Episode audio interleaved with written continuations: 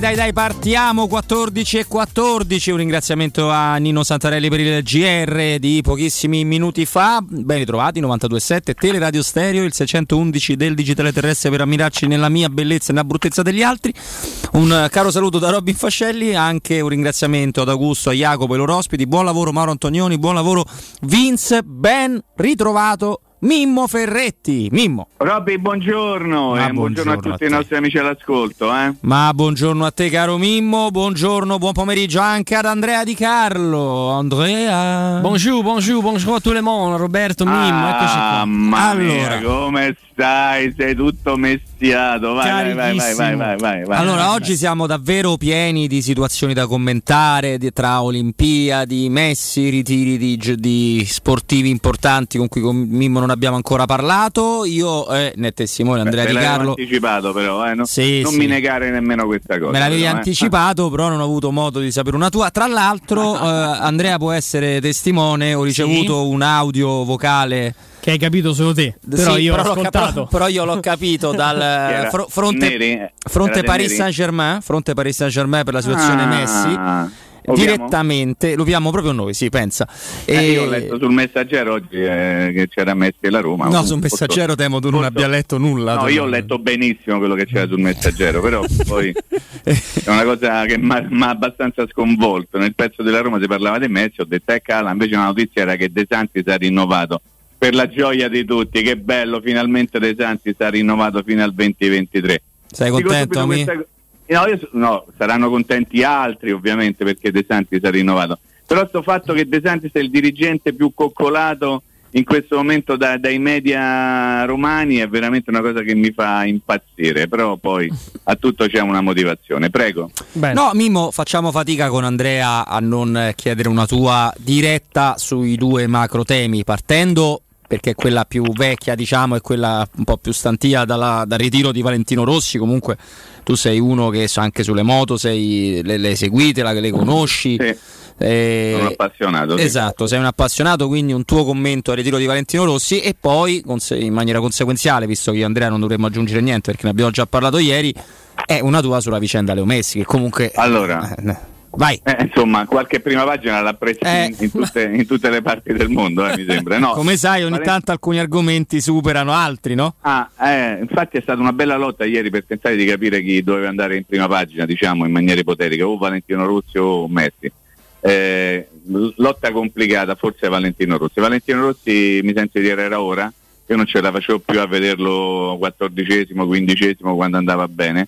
E un grande atleta, un fenomeno, uno dei più grandi sportivi italiani, doveva capirlo forse un pochino prima, che non era più il caso di andare in moto a 42 anni, perché gli altri ce ne hanno molti di meno, ma non è solo una questione di età, ma è tutto un insieme di moto, di aspettative, anche di fiducia che ormai non hanno più le grandi case motociclistiche nei confronti di Valentino Rossi. Quindi una decisione saggia, giusta, secondo me anche un pizzico tardiva.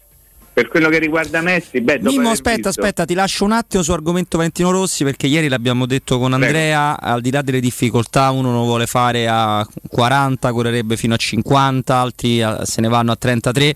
È sempre un momento però difficile l'addio degli atleti, no? È un argomento di cui si parla poco, perché si pensa soltanto alla vita dorata, la vita da miliardari, ma questa è gente che inizia ad andare in moto a 3 anni, che inizia a entrare a calciare un pallone a 5, a buttarsi in vasca e poter continuare all'infinito. È gente che ha fatto la vita da bambino fino al momento del ritiro, e scollarsene non è mai facile, no Mimmo?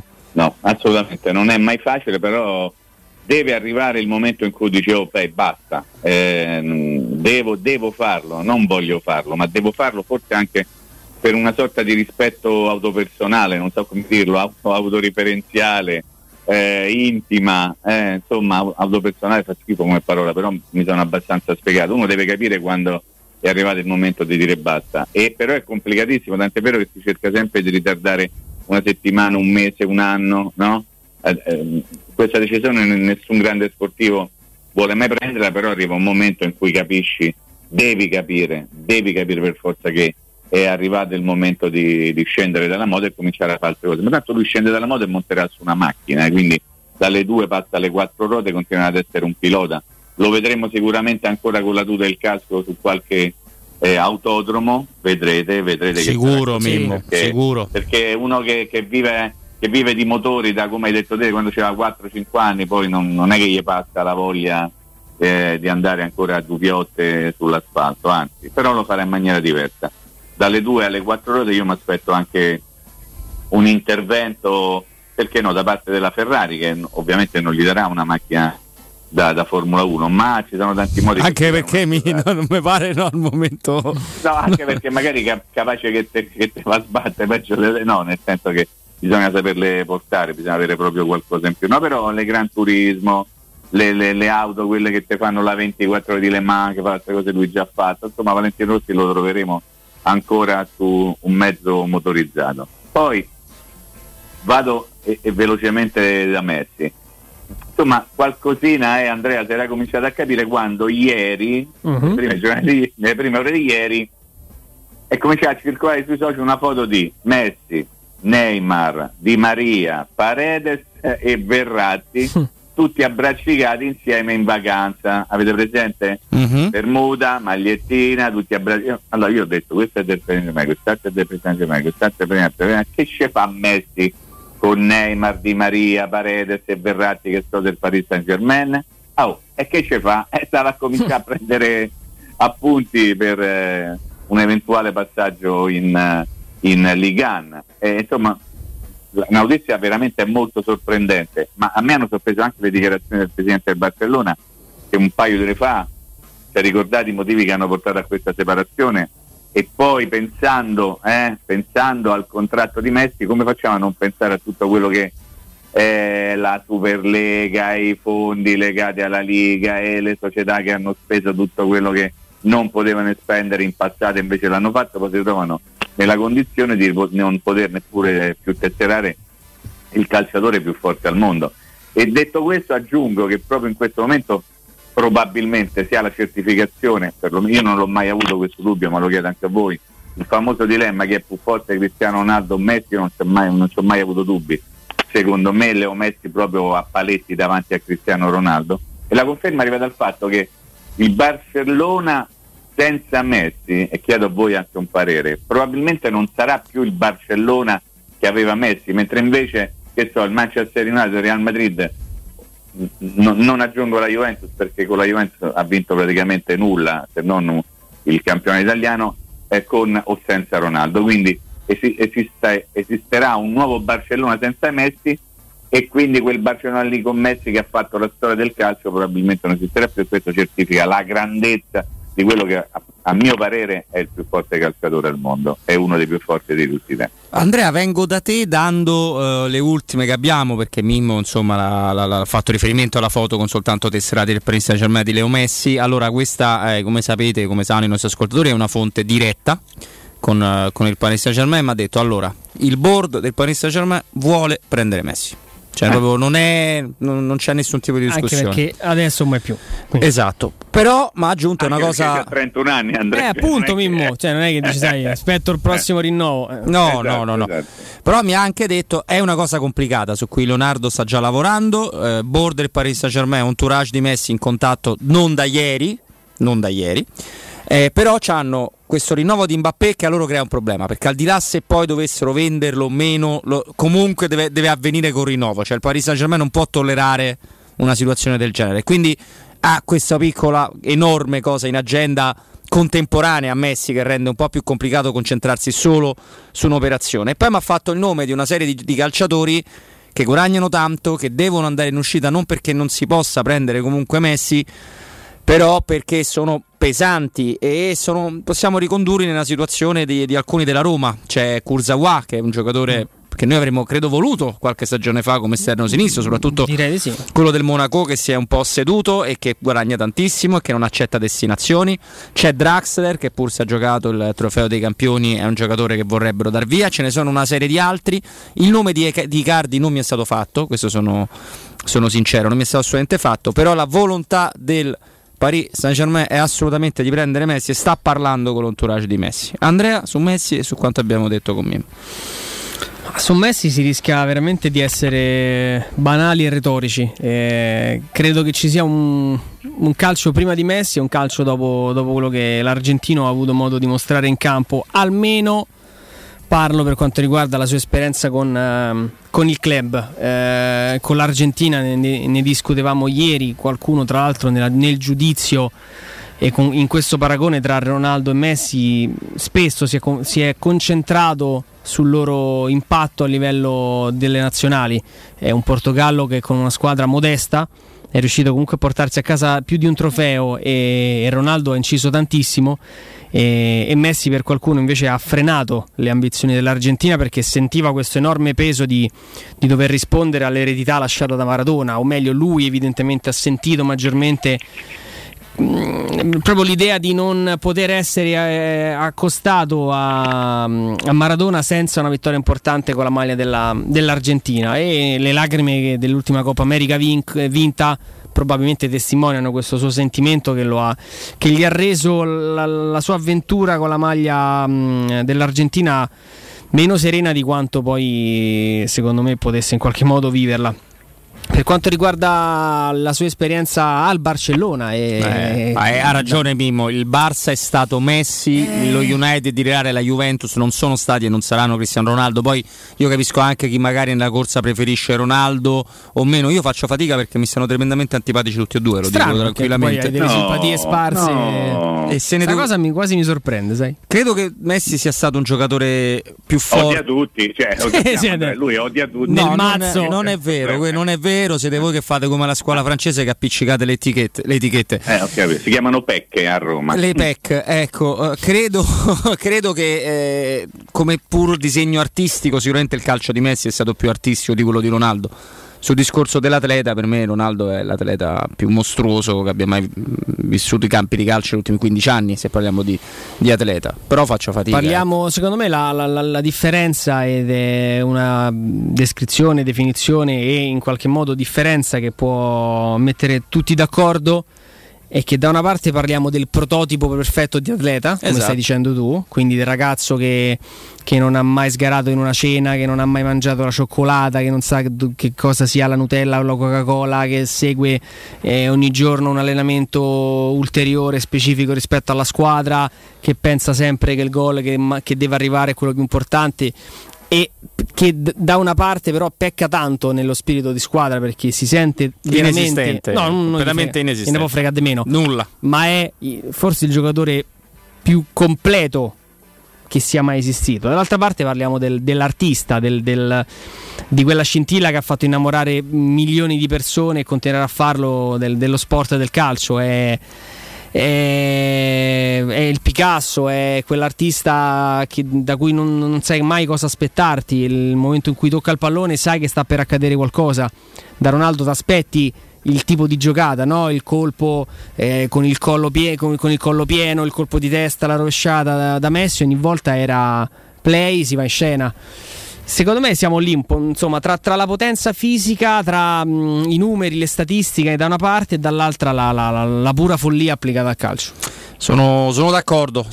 Noi tra poco andremo su, credo, la numero uno in assoluto sull'argomento Barcellona, sull'argomento Leo Messi, un po' per ricostruire i vari passaggi, perché sembrava davvero, no, a breve avremmo rivisto l'ennesimo rinnovo di contratto col Barcellona, un po' per capire se le informazioni che ho io, se ci sono altri spiragli, perché credo che il City... perché si parla sempre di Paris City quando c'è una situazione di quel tipo di livello finanziario, il City fra Grealish, fra Harry Kane, credo che lasci perdere Messi. A quel punto il board del Paris Saint-Germain che parla con l'entourage di Messi diventa, credo, inevitabilmente l'unica possibilità per Leo Messi di continuare a giocare. Credo che in un campionato compassato, seppur pieno di talento, come la Liga possa far davvero divertire parecchi appassionati di calcio oltre Alpe, ma ne parliamo tra poco con il nostro primo collegamento. Poi alle 15 il direttore Mario Sconcerti, poi alle 16 presumibilmente andremo a far visita a un altro ritiro della Serie A, insomma ancora tante cose da vivere insieme. Prima ci portiamo avanti col lavoro, ci facciamo venire fame, perché infatti se ami la carne adorerai Ara Bracis, Steakhouse, American Barbecue, golosi hamburger di schettona o Black Angus, barbecue con New York pastrami salami, rips e altre specialità con cottura low and slow, praticamente una cottura lenta, lentissima, che vi fa avere una carne sensazionale che si sfilaccerà al vostro palato. In più un'accurata selezione appunto di carne di altissima qualità, ma da tutto il mondo. E poi perché dimenticare i primi romani fatti in casa? Infatti non li dimentichiamo, l'appuntamento è da Ara Bracis in via Cassia 1837 per informazioni 06 80 07 1142. Ara Bracis, semplicemente il tempio della carne a Roma. Linea a te, caro Vince. Pubblicità.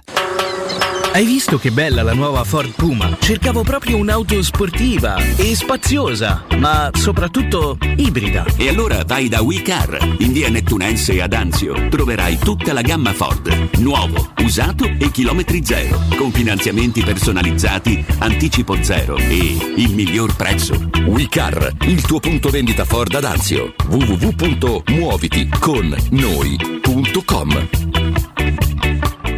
Dolcezza, hai sentito? Sì, agosto bollente. No, un mare di offerte e prezzi bloccati da M+. Allora si parte. Dai, prendi la Magnificard, andiamo da M+, e approfittiamo delle offerte. Per tutto il mese di agosto, prosciutto cotto Riva Biancospino, 79 centesimi letto. Pasta riscossa 500 grammi, 49 centesimi. Tonno porticello, 3 per 80 grammi, olio di girasole, 1,99 euro.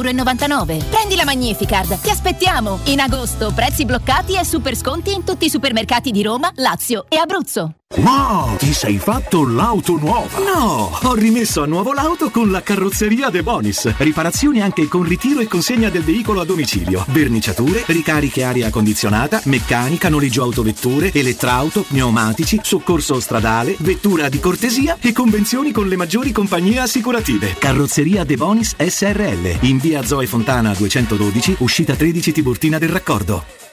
Stelle di Fuoco! Torna il campionato italiano di fuochi d'artificio da sabato 7 a domenica 15 agosto a Roma Cinecittà World. 9 giorni di spettacoli pirotecnici dai tetti dei teatri più alti d'Europa. Attrazioni, mega piscina, cena street food ai tavoli sotto le stelle e ogni sera gran finale con 2 travolgenti show, piro emozionale e piro musicale. Cinecittà World, Castel Romano, dal 7 al 15 agosto. Pronti alle gare? Bimbi gratis fino a 1 metro. Se hai dei preziosi e vuoi guadagnare alla massima valutazione, affidati a Compro Oro di Melissa. Professionalità, esperienza e trasparenza. Acquistiamo oro, argento e diamanti alle migliori quotazioni giornaliere del mercato, con stime gratuite e inoltre valutazione di gioielli usati e di marca fino a 50 euro al grammo. Compro Oro di Melissa, in Viale Marconi 578, aperti anche la domenica su appuntamento. Info allo 06 45 47 86 14 o su comprooroaroma.com. Per realizzare i tuoi progetti basta 1/5 del tuo stipendio o della tua pensione. Rivolgiti a Professione Quinto, lo specialista della cessione del quinto. Prestiti per dipendenti e pensionati fino a 87 anni e senza documentazione medica, anche in presenza di disguidi finanziari. Inoltre mutui e prestiti personali anche per lavoratori autonomi. Professione Quinto, numero verde 800 031 551. Ricorda, 800 031 551. professionequinto.com. Fogli informativi su professionequinto.com. Teleradio Stereo 92.7. I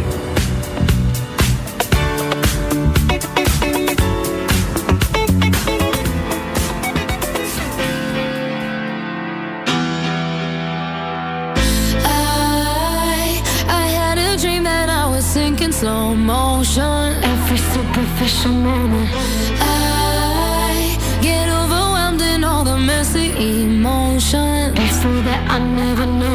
Every time I cry, I get a little bit stronger, stronger. I know that angel used to be the devil on my shoulder, shoulder. Oh, not anymore. When the voices get loud, I'm turning them down. Feel good in my body forever and ever. When the tears start to fall, I'm catching them all. And I know the future is better. Stronger, little bit stronger. Every time I cry, I get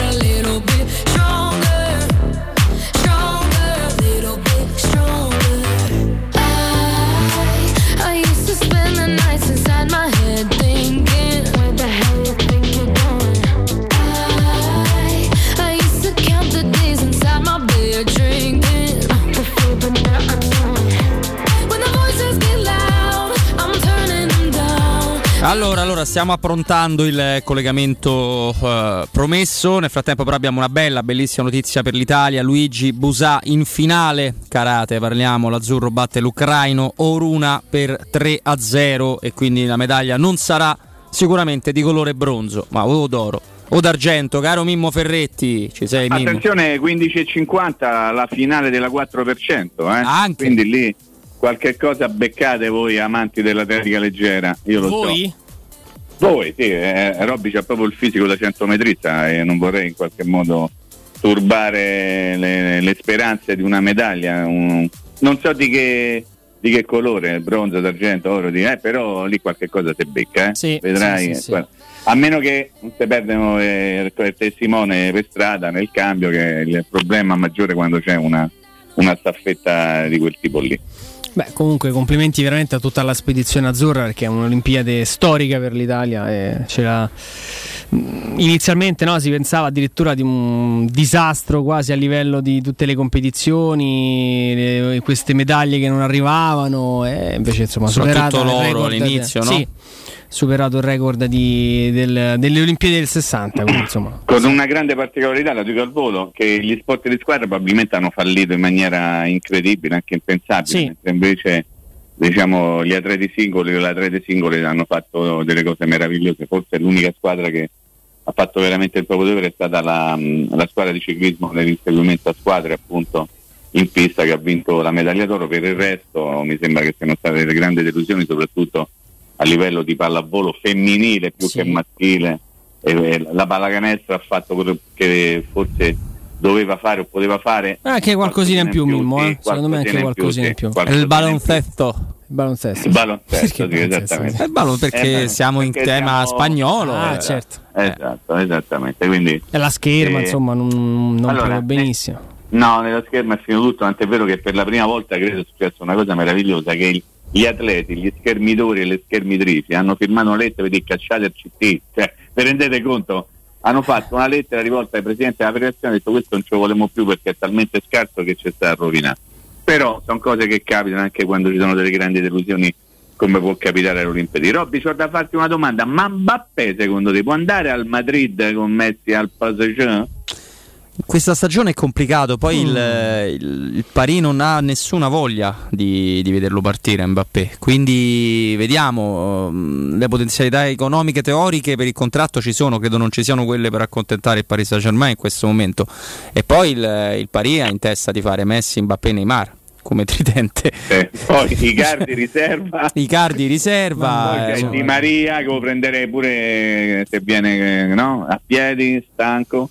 Cioè, fanno una specie di top 11, manco una squadra, cioè sarebbe una squadra con dei valori fantastici dal punto di vista individuale. Poi, come ci insegna la storia, non è detto che i migliori 11 calciatori al mondo fanno una squadra che sia in grado di vincere tutto, però un pochino d'aiuta, però stanno facendo veramente all star, diciamo, il Paris Saint-Germain. Certo, Mbappé, Neymar e Messi, Andrea, che dice? Te medicano un pochino la voglia di vederle le partite di quella squadra lì, ma una cosetta, Matteo Lukaku va al Chelsea, sì. Lukaku va al Chelsea, Harry Kane va al Manchester City, Messi va lì. Ieri presentato Grealish intanto, sì, esattamente, che non hanno pagato manco tanto, che è una cosetta, no scherzo. E poi dopo ti devo chiedere una cosa al volo: ma è un calciatore da Guardiola quello, Andrea?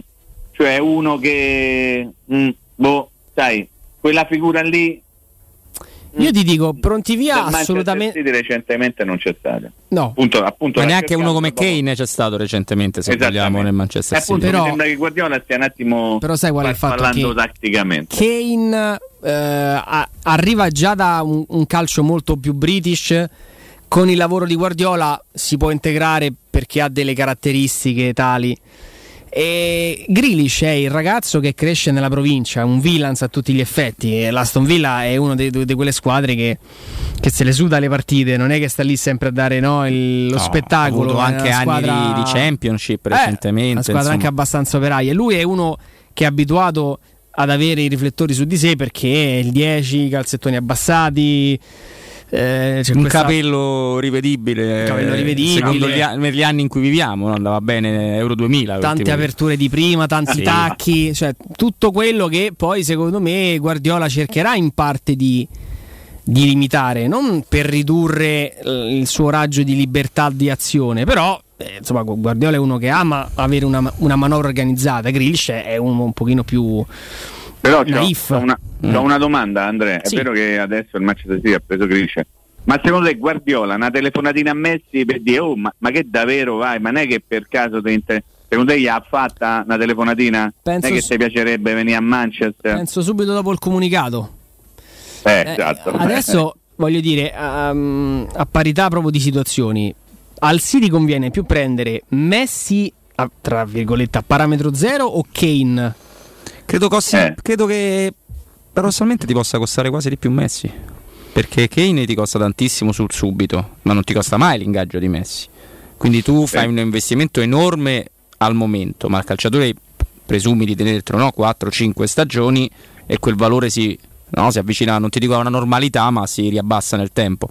Quello di Messi è il valore di un acquisto di un top player non Grealish all'anno, cioè un giocatore da 50-60 milioni di euro per un ragazzo che è parecchio avanti con gli anni, classe 87 Messi, se non sbaglio, 87, sì. 34 anni, minimo 3 anni glieli fai, 37 anni, 150 milioni di euro. Ma questo discorso che non fa una piega che stai facendo tu, secondo te lo fa anche lo sceicco o sta già strappando le monete? Dipende. Con la faccia dei Messi? Assolutamente no. Dipende, però non credo che li possa fare tutti e due, no Mimmo? Non credo. No, però la domanda era se magari Guardiola si è un attimo pentito, oppure Guardiola, allora facciamo così, Guardiola secondo voi sapeva dell'addio di Messi al Barcellona? Secondo me sì. Magari un messaggio l'avrà ricevuto un prima, no? Ok, è come magari quegli allenatori che sanno prima di tutti gli altri che un certo giocatore ha firmato il rinnovo del contratto per 4 anni con il proprio club quando si era promesso invece ad un'altra squadra, senza fare particolari riferimenti, no? Gli allenatori sanno sempre tutto prima di tutti, quindi probabilmente io devo pensare che l'acquisizione di Grealish sia legata al fatto che proprio il Manchester City non è entrato nell'ordine di idee di prendere un calciatore come Leo Messi, che peraltro una sorta di accordo, da quello che ho capito, l'aveva trovato col Barcellona, solo che questo accordo non è stato possibile ratificarlo per tutti i casini, problemi, improvvisi paletti e piccole pieghe dei vari regolamenti che agitano il calcio spagnolo, che mi sembra che se ne sono accorti adesso, perché quando c'era da fare contratti ovviamente super milionari, ma addirittura anni fa miliardari, quando venne preso Neymar, quando è stato rinnovato il contratto più volte a Messi e tanti altri giocatori, improvvisamente in Spagna si sono accorti che non si può fare, e si sono accorti tutti che stanno con le pezze, diciamo, no, un pochino lì di dietro da un punto di vista economico, e questo ci porta a fare una riflessione anche legata al discorso della Superlega. Guardate quali erano i club e quali sono ancora i club che di fatto non si sono tirati fuori da questa Superlega in maniera ufficiale, 2 sono spagnoli, e quindi vuol dire che lì veramente si è esagerato. Adesso hanno detto ok, non si può fare più, al punto che non viene ratificato neppure il contratto più forte calciatore al mondo, che teoricamente dovrebbe dare lustro a tutto il movimento calcistico spagnolo, però evidentemente si è superato veramente l'ultimo limite e oltre non si poteva andare, e Messi, che gli frega niente dei problemi del calcio spagnolo, gli frega soprattutto mette ancora più soldi nel proprio conto corrente, dice sai che non mi date, io ne vado da un'altra parte. E questa è un pochino la cosa che deve far riflettere non gli osservatori appassionati di calcio, appassionati di Messi, che tanto vedono giocare o col Barcellona o col Paris Saint-Germain, è praticamente la stessa cosa. Mi costringeranno, nel caso in cui dovesse andare a Parigi, a vedere partire la Liga, che mi via da piagna solo per come fanno le riprese o come l'hanno fatta. No, te porto io al Parco dei Principi, Mimmo. Un giorno se famo 2 giorni insieme, arriviamo, facciamo la brasserie, una situazione, e poi il giorno dopo una situazione di convivio, di esatto. Qualche annetto fa la Roma è andata a giocare a Paris Saint-Germain contro il Paris, non so se te lo ricordi, no? Robby, l'allenatore era Ranieri, una partita che la Roma stava vincendo e che non sarebbe mai finita fin quando il Saint-Germain non avesse pareggiato. Pariti con Guaré era Non mi ricordo, segnò Oro, ho detto bene Oro? Segnò Oro, era il debutto di Jérémy Ménès con la maglia del... Erano tipo il 98esimo, che alla fine Ranieri andò dall'arbitro, fra l'altro un arbitro che poi ci siamo ritrovati come Roma, diciamo, negli anni successivi in competizione, ha detto tanto si sapeva che fino a che impareggiavano non fischiavi, ma è una cosa di una bellezza allucinante. È il giorno in cui la Roma di fatto prese in quelle ore, io mi ricordo che trascorsi tutta la mattina, non frega niente a nessuno, faccio un piccolo amor cord, sì, tutta la mattinata a parlare con l'uomo che portò Guillermo Burdis alla Roma, ok? Guillermo Burdis, aspetta, quella mattina lì la Roma prese Guillermo, chiamato come pare, insomma il fratellino di Burdisso. Allora a fine partita tutti nella mixed zone dello stadio, il Parco dei Principi, che si dice Parc des Princes, giusto? Parc des Princes, tu già Ranieri, hai visto, amici, t'hanno preso Burdis, e Ranieri imperturbabile, sì ma io voglio il fratello, non me ne faccio niente di questo qui. Una perché io voglio il bandito, e alla fine la Roma prese pure Nicolas, e fu una grande accoppiata dei fratelli, ma insomma Guillermo pare che ha giocato abbastanza poco, correttamente, però in quel caso lì c'eravamo, anche dei belli scontri, mi ricordo, fuori, non si sa bene per quale motivo, ma quella era la nascita del Paris Saint-Germain degli sceicchi, era proprio l'antipasto, loro l'avevano preso da poco, stavano cercando di capire, anche perché uno come Orò, che qualche gol l'ha anche fatto in Liga, insomma, penso che abbia un livello in Serie A da Parma quando si trovava nella massima serie, insomma, quindi hanno davvero pareggiato per quello che ha detto Mimmo. Comunque ti ci porterò al Parco dei Principi, ci andiamo caro Mimmo, tra l'altro ieri io so che tu portiamo pure Andrea, però, perché sennò pare brutto, dai. Beh certo. Dobbiamo farlo ora, se facciamo ora abbiamo la situazione, tanto rubiamo qualche minuto. Ah ok, c'era un problema di linea, adesso è risolto, quindi possiamo chiamare la nostra ospite, possiamo procedere esattamente. Tanto così, a proposito di Amarcord, parlavamo prima poco fa di esuberi, rubo 30 secondi che potrebbero lasciare il Paris Saint-Germain, ma te lo ricordi Van der Wiel, Mimmo? Van der Wiel, ammazza, che quanti anni ho, era stata a Trigoria, pure là che non si potesse giocare a pallone senza Van der Wiel. Esatto. Ti leggo rapidamente la carriera di Van der Wiel dopo quell'incontro: Fenerbahce, Cagliari, Toronto FC, svincolato. Mannaggia. Ma sa che abbiamo fatto bene in un piallo, però, mamma mia. Era un bel giocatore Van der Wiel, però già era finito. Era ragazzino, era bravo, sì. Incredibile. Come quando compri, che ne so, no, quella casa non la compro, due anni dopo va a fuoco e era tutto fuori norma, capito? Uguale, stessa cosa. Sì, nel 2019 ha smesso di giocare a pallone, 3 anni prima era a Trigoria a vedere il centro sportivo. Va bene, dai, va bene così. Cose che capitano, però. Tra l'altro un giorno dovremmo anche commentare questo loop alla Dark, per cui adesso l'Olanda di nuovo Van Gaal, secondo me se fallirà Van Gaal riprenderanno Iddi. Sì, è così fino alla fine. fino alla fine dei giorni, poi lì. Advocat, no? Sì, e quello è il terzo. Quando finisce il giro ricominciano. Comunque per ricordare quelli che si sono presentati a Trigoria, che poi non sono mai diventati giocatori della Roma, tanto voi fermatemi qualsiasi momento, ci sia bisogno di fermarti. Ti fermiamo, non ti facciamo proprio partire caro Mimmo, così bene, non perdi. Ce la racconti dopo. Allora è difficile avere più info per quanto riguarda la situazione Leo Messi di più dall'ospite che abbiamo con noi, ci fa un grande piacere. Buon pomeriggio a Teleradio Stereo a Cristina Cubero. Ciao Cristina, ben trovata.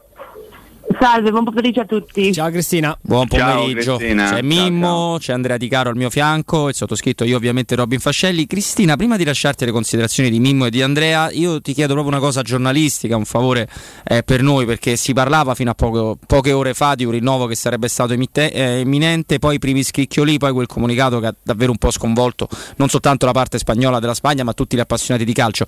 Ci racconti a livello di cronaca cosa è accaduto fra Leo Messi, Laporta, il Barcellona e la Federazione Spagnola? Ok, io ti racconto. Da 5 mesi che il presidente Laporta è presidente del club, che per essere il presidente ha detto che lui sicuro troverei la forma di che Messi continuasse con il club. Ha detto 5 mesi fa con un assado io trovo la firma con Messi, e dopo si è trovato che non era così facile, che la situazione economica del Barcellona era molto delicata, di fatto ha un debito di 438 milioni di euro che è grande, ma soprattutto si è trovato che in negoziazione non era facile convincere a Messi di avere meno, di prendere meno soldi con questo rinnovo. Alla fine Leo Messi si sente un professionista e dice che sì, può prendere i soldi in 5 anni, ma alla fine vuole il suo stipendio, no? E dice di più Messi, dice, e Laporta, anzi ho bisogno di una squadra competitiva, ho bisogno di una squadra per vincere un'altra volta la Champions.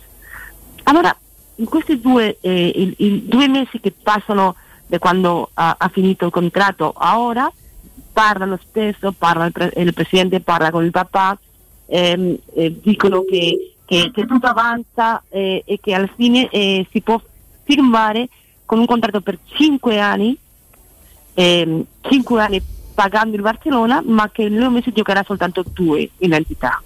Alla fine andava a prendere questi 250 milioni di euro del stipendio, che è una qualità enorme, no? Che è successo? Abbastanza. Quando le ultime 48 ore il papà insistia molto in questo messaggio di ma la squadra è molto importante, è una squadra competitiva, dovete prendere più calciatori, tutto questo, no?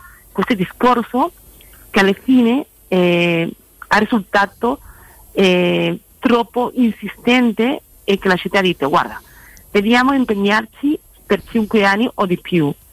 Leo Messi ha 34 anni, è vero che è il migliore del mondo, ma il papà insiste nella squadra competitiva, e noi non abbiamo soldi per investire in fare una squadra più competitiva che quello che stiamo facendo, no?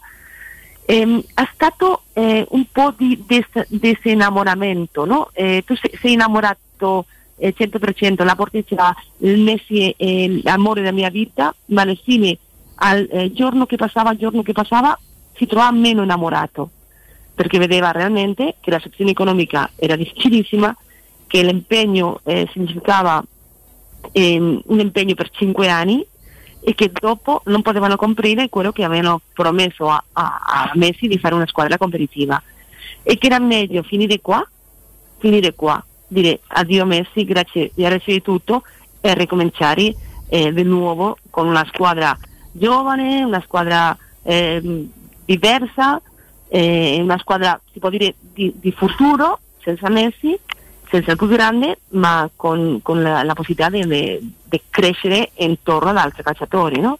Certo. Questa è stata la situazione. Certo, Cristina, è molto, molto chiara, ovviamente. Mimmo.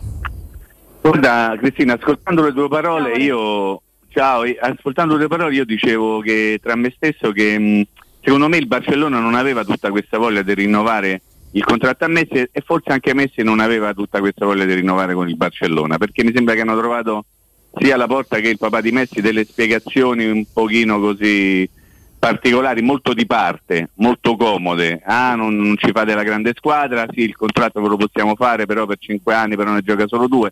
Secondo me hanno trovato la maniera per dirsi addio con reciproca soddisfazione. La domanda che ti voglio fare è questa. Io ho ascoltato sufficientemente la conferenza di Laporta questa mattina. Laporta ha chiuso alla possibilità che ci possa essere un ripensamento. Secondo te è così? Cioè non ci potrà essere un ripensamento? E è già stabilito per volere di tutti che andrà al Paris Saint-Germain Messi? Sì, guarda, sono molto d'accordo con te, ma io sì che penso che Leo Messi voleva rimanere in Barcellona, che l'unico attore di questi sicuramente Laporta non voleva essere il presidente di l'addio di Messi, ma alla fine si è reso conto che doveva farlo, che Jorge Messi credeva che il suo figlio doveva ancora giocare all'alto livello, doveva prendere i soldi che meritava un numero uno come lui, ma Leo Messi, lui, la persona, si voleva rimanere in Barcellona, perché lui da dei 13 anni che sta in Barcellona ha una vita facilissima, abita in Castello, la sua famiglia sta ben sistemata, lui non è una persona apertissima che parla idioma e che gli piace andare via per i posti, no, ha una vita molto tranquilla in Barcellona. E ti dico, Leo Messi oggi è molto di lusso, non capisci perché è successo questo. Di fatto Laporta ha riconosciuto che non ha parlato con lui, perché lui è, veramente Leo sta molto incazzato con la situazione, perché lui voleva rimanere in Barcellona, ma la realtà è che le altre attori che erano quelli che portavano la negoziazione, le stava bene alla fine che lo continuasse, no? E lui, sì, stiamo dicendo al Paris Saint-Germain perché voi sapete che non ci sono squadre che possono affrontare un contratto di 250.000 euro per un calciatore. C'è il Paris Saint-Germain, c'è il Manchester City, no? Si può dire anche il Chelsea, ma dove può andare lui? Una persona così non abituata a esperienze fuori, uno che sempre ha vissuto coccolato per l'entità di Barcellona, che la realtà, che la sua vita era del club a casa sua, la scuola in Figi, della scuola in Figi a casa di Luis Suarez, che era a 100 metri a casa sua. E per lui è stato un dramma che Luis Suarez partisse al Tico Madrid, perché tutti i giorni facevano lo stesso, e sempre insieme, sempre assato a casa di uno, assato a casa dell'altro, una vita molto monotona, no? Allora dove può andare? Paris Saint-Germain a Pochettino, a Neymar, a Di Maria, a Dybala, e lo puoi simile a una vita comoda, perché ovvio andarsi all'Inghilterra, che il calcio è molto diverso, no? Non vedo a Leo Messi giocando la Premier, lo vedo una Liga francese, una Liga più comoda, e soprattutto che ha Pochettino, che anche lo coccolerà, che gli farà la vita facile, che organizzerà los assados in casa di uno, di l'altro, no? Di fatto, guarda che gli ultimi mesi di questo anno, di questi giorni, queste settimane, Leo Messi soltanto ha fatto un ghigno, con il Paris Saint-Germain, ha messo una foto da Ibiza con i suoi amici del Paris Saint-Germain, no? Esatto, sì. L'abbiamo detto prima, sì. Maria, certo.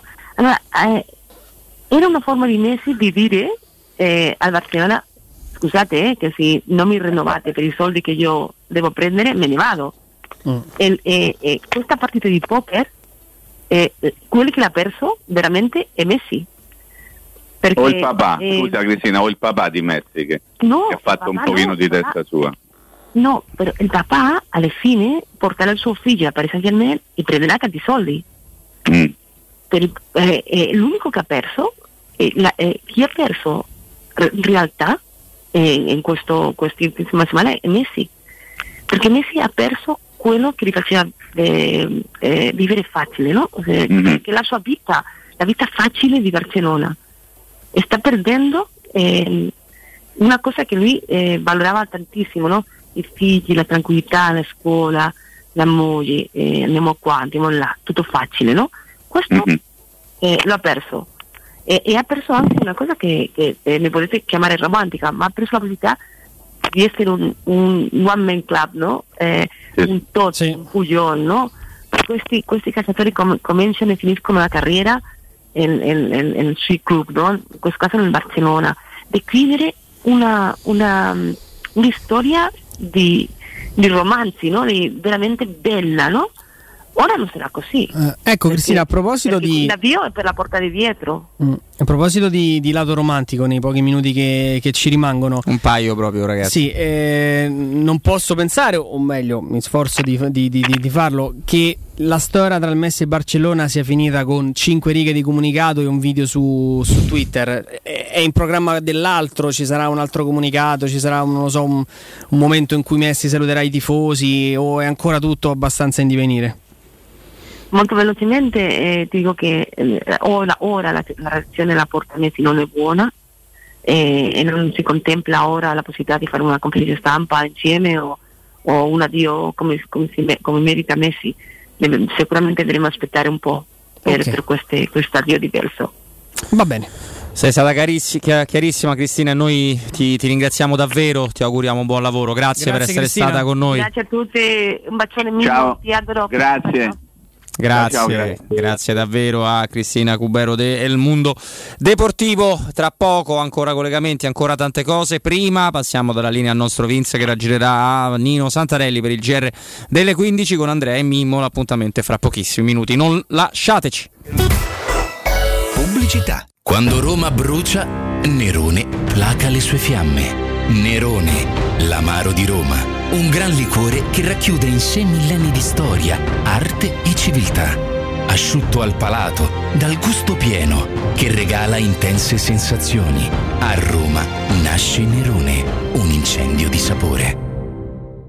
Il ristorante Rigatoni non solo riparte, ma raddoppia. Sì, i fantastici supplì e fritti pastellati, la carne selezione Sakura e la pinza romana lievitata fino a 120 ore, da oggi li potete gustare anche nel nuovissimo locale a Montesacro. Ristorante Rigatoni, da sempre in via Publio Valerio 17, zona Cinecittà, e ora anche in via Valpadana 34, zona Concadoro. Per non restare a digiuno, prenotate allo 06 60 66 28 33 o su ristoranterigatoni.it. UM24, buongiorno, come possiamo aiutarla? Cercavo proprio voi, devo vendere casa, è vero che voi acquistate direttamente? Vorrei evitare perdite di tempo, proposte vincolate o mutuo. Ha chiamato le persone giuste. La UM24 non è una semplice agenzia, può comprare direttamente. Fissiamo subito l'appuntamento. Allora, mi dica quando è libero, è disponibile... Devi vendere casa bene o in fretta? UM24 e trovi subito l'acquirente per il tuo immobile. Per info um24.it e 06 87 18 12 12. È la mia nuova acqua di casa. Approfitta anche tu della sensazionale offerta promozionale firmata Brispal. A soli €19 al mese avrai acqua pura e con tante bollicine direttamente a casa tua. Hai capito bene? A soli €19 al mese, incluso manutenzione e cambio filtri. Cambia acqua anche tu e passa ad un erogatore Brispal e avrai purezza, freschezza e il massimo del risparmio. Brispal, la tua nuova acqua di casa. Informazioni allo 06 61 45 088 o brispalitalia.it. Anche se quest'estate parti per un solo weekend, fallo in sicurezza con Staibano Gomme, il numero uno per il tuo veicolo. Pneumatici nuovi e usati, meccanica, revisioni, tagliandi e grandi promozioni. Tagliando completo a partire da €90 e ricarica aria condizionata da €30. Staibano Gomme, sulla Tuscolana in via Paolo Albera e al Mandrione. Info allo 06 784 7809 o su staibanogomme.it. Tesoro, ho fatto un sogno bellissimo. Eravamo in uno store meraviglioso, ricco di idee e proposte, in cui abbiamo scelto l'arredamento completo per la nostra casa e tutti i prodotti erano scontati fino al 60%. Tesoro, è tutto vero. Da Arte parte una promo imperdibile. A Roma, in Viale dei Colli Portuensi 500, via di Torrevecchia 1035 e in via Quirino Maiorana 154. Arte.it, con l'H davanti. Arreda la tua casa con lo stile dei tuoi sogni. Teleradio Stereo 92.7. Sono le 15:01. Teleradio Stereo 92.7, il giornale radio, l'informazione. Buon pomeriggio, è storia, l'Italia arriva a 37 medaglie alle Olimpiadi di Tokyo, non era mai successo nei Giochi Olimpici. A Roma nel 60 e a Los Angeles nel 1984 ci siamo fermati a 36 medaglie. Io ricordo ancora una volta, lo dice spesso Federico Nisi nel corso di questi pomeriggi, che a Los Angeles mancavano sia gli atleti dell'Unione Sovietica sia quelli della Germania dell'Est. L'ultima in ordine di tempo, l'ultima medaglia in ordine di tempo è quella di Luigi Bosà nel karate, categoria kumite, ovvero nel combattimento.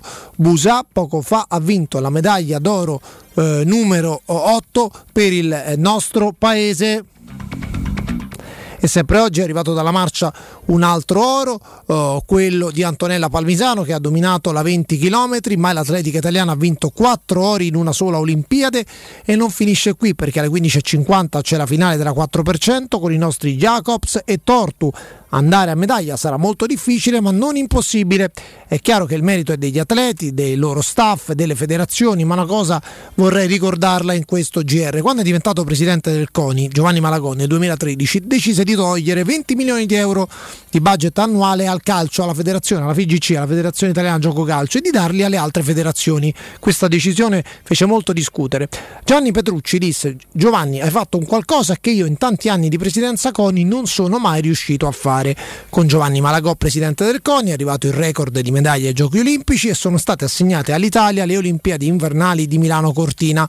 Sentiamo il presidente del CONI.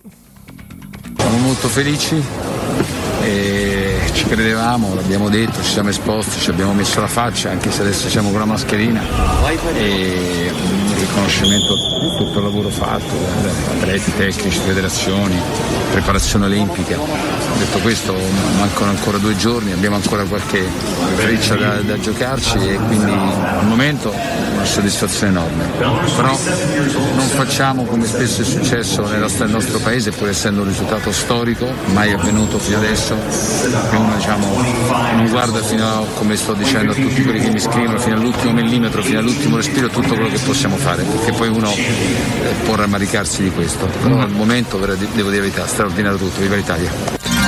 37 medaglie, non è mai successo nella storia dei Giochi Olimpici, 9 medaglie d'oro per l'Italia alle Olimpiadi di Tokyo. Ripeto, è un momento storico nella storia dello sport del nostro paese. È tutto, buon ascolto.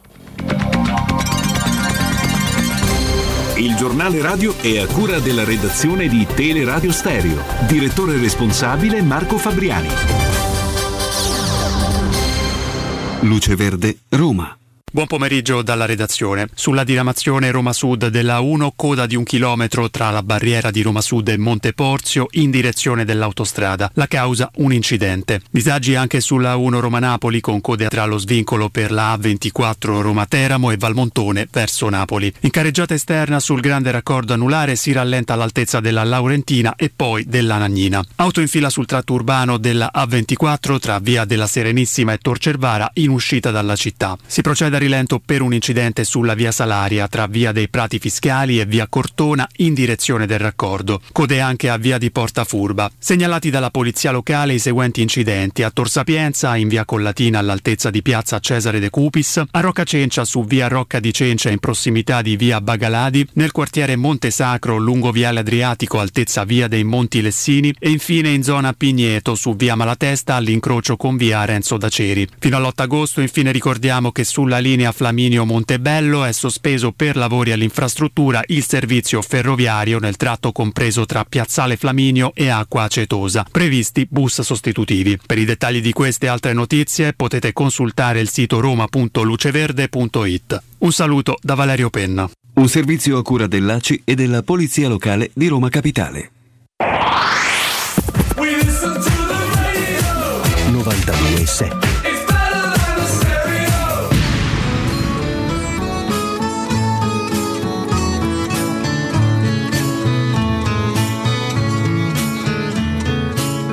Con questa faccia da straniero sono soltanto un uomo vero, anche se a voi non sembrerà. Ho gli occhi chiari come il mare, capaci solo di sognare, mentre oramai non sogno più. Metà pirata, metà artista, un vagabondo musicista che ruba quasi quanto dà. Con questa bocca che berrà a ogni fontana che vedrà e forse mai si fermerà. Con questa faccia da straniero ho traversato la mia vita senza sapere dove andare. È stato il sole dell'estate. Eppure no, con quei 100 fischioni per Lukaku potrebbe tornare d'attualità il fatto che possa andare all'Inter, no? Dove gli avevano fatto il murales, Leo Messi, caro Andrea Di Carlo. Mimmo? Ma perché tu era apparso sul Duomo, no? Scusami. Ah, che meraviglia. No, perché la cosa divertente è che gli eventuali 130 per Lukaku al Chelsea, poi l'Inter con un pezzo di quei 130 deve ancora pagare una bella fetta, un 55 da girare ancora alla società dalla quale aveva preso Lukaku, quindi è tutto un giro dei soldi, esattamente, tutto un giro dei soldi incredibile, guarda, esatto, veramente. Ma noi accogliamo, ricordando la nostra formazione, Robin Fascelli, Andrea Di Carlo, Mimmo Ferretti, auguriamo buon venerdì al direttore Mario Sconcerti, ben trovato.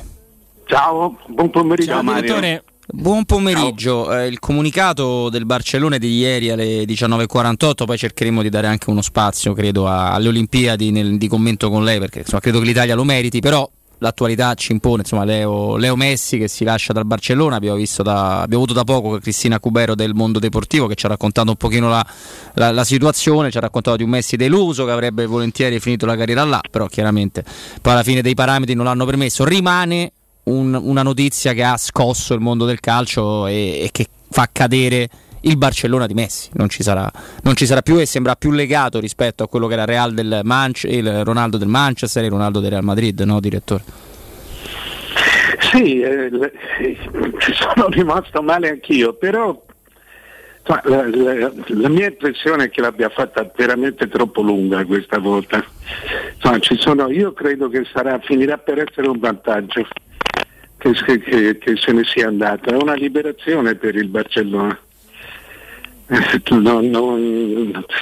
Era costretta a mandare via 10 giocatori per pagare l'ingaggio a Messi, era diventato veramente troppo per tutti,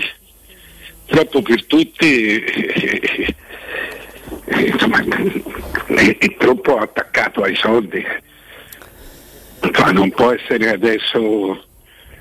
Non può essere adorato adesso, ecco. Io l'ho sentita naturalmente senza passione, perché non è che sia un grande appassionato del Barcellona ho seguito la vicenda perché mi incuriosiva molto, però l'impressione che ne ho tirato fuori è che si sia andati troppo avanti, il Barcellona si sarebbe veramente molto inguaiato nel fare questo tipo di operazione. Che poi, direttore, il pensiero di fare un contratto quinquennale, ma solamente 2 all'atleta, e per 3 anni pagare quello sproposito 150 milioni circa a un giocatore che non fa più parte della tua rosa, siamo arrivati veramente al limite del... Ma infatti questa è la schiavitù che tu devi spesso alla tua gente e tante volte basta veramente avere il coraggio di dire no e ti liberi. Insomma, ci sono stati dei Barcellona anche senza Messi, non si può fare, era una cosa, come dicevi tu, Andrea, troppo sbagliata. Sì. L'errore era dovunque, ecco. Io non mi sono meravigliato ho trovato un senso di liberazione. È una storia soffocante questa, è troppo egoistica. C'era uno che prendeva tutto quello che c'era sul piatto, andava uno solo, no. Era sbagliato, quindi no, non avrebbe funzionato. Un senso di molto strano in questa trattativa ce l'avevamo dall'inizio, caro Mimmo. Ovviamente poi se c'è un calciatore che chiede tanto troverà sicuramente a Mario qualcuno che gli darà in qualche modo gli stessi soldi e mi sembra di aver capito che l'unico club al mondo che in questo momento possa dare quei soldi sia il Paris Saint-Germain, che sta facendo una sorta di all stars più che una squadra di calcio. Ti chiedo, Mario, è tutto lecito? Sì, tutto normale, forse tutto giusto? Punto interrogativo. No, secondo me no. Perché la differenza è veramente diventata troppa, non c'è più un rapporto tra spendi. Pronto? Sì. È caduto, credo, Mimmo, adesso lo richiamiamo subito, direttore, prego. Non c'è più, dicevo, un rapporto tra quello che spendi e i giocatori che prendi. Li paghi veramente troppo e li paghi troppo perché batti moneta tu, quindi sono club che sono degli stati, quindi non possono battere moneta finché vogliono, non è denaro loro, ed è denaro che loro non pagano, per cui non è assolutamente giusto, non è più sport, non è più una gara, è una gara falsata. È una gara falsata, non c'è dubbio su questo. Mimmo, ci sei di nuovo? Sì, no, assolutamente, ho ascoltato tutto quello che diceva, ma no, assolutamente che non può essere una gara giusta, è una gara falsata, tra chi ha i soldi che altri club non hanno e non potranno mai avere. Un po' anche il discorso del Manchester City che abbiamo già affrontato con l'acquisizione di Kane, ma se vogliamo anche quello del Chelsea con Lukaku, no? Che va a spendere teoricamente tutti quei soldi e vediamo quello che succederà. Sì, voglio dire, il Chelsea con Lukaku sono cifre straordinarie, ma non sono lontane per esempio da quelle pagate anche dalla Juve per Pogba. Sì. Quindi cioè, sono già più umane, molto poco umane, ma un po' più umane lo sono. Una presenza di umanità, sì. Nel senso, lì ci sono stati dei movimenti in cui quel tipo di cifra è stata perfino pareggiata, cioè poi l'ha ripreso il Manchester alla stessa cifra, c'era stata la cosa di Higuain non molto tempo prima, ma erano cifre che avevano spostato il mercato e avevano preparato poi la crisi di adesso, ma la crisi di adesso non per quelle squadre lì, la crisi di tutte le altre, perché poi arriva un momento in cui tu ti devi alzare dal tavolo perché la posta diventa troppo alta per chiunque. No, ma l'impressione, direttore, è che nel momento in cui l'UEFA e anche altre parti in causa hanno provato ad allontanare in più fretta possibile il pensiero della Superlega, in realtà stiamo all'interno di un grandissimo antipasto, perché il mercato che sta facendo la Premier League in senso proprio generale è un mercato che non ha senso, è un mercato soprattutto post-Covid, se vogliamo mettere anche questa specifica, che non ha senso a livello di valutazioni.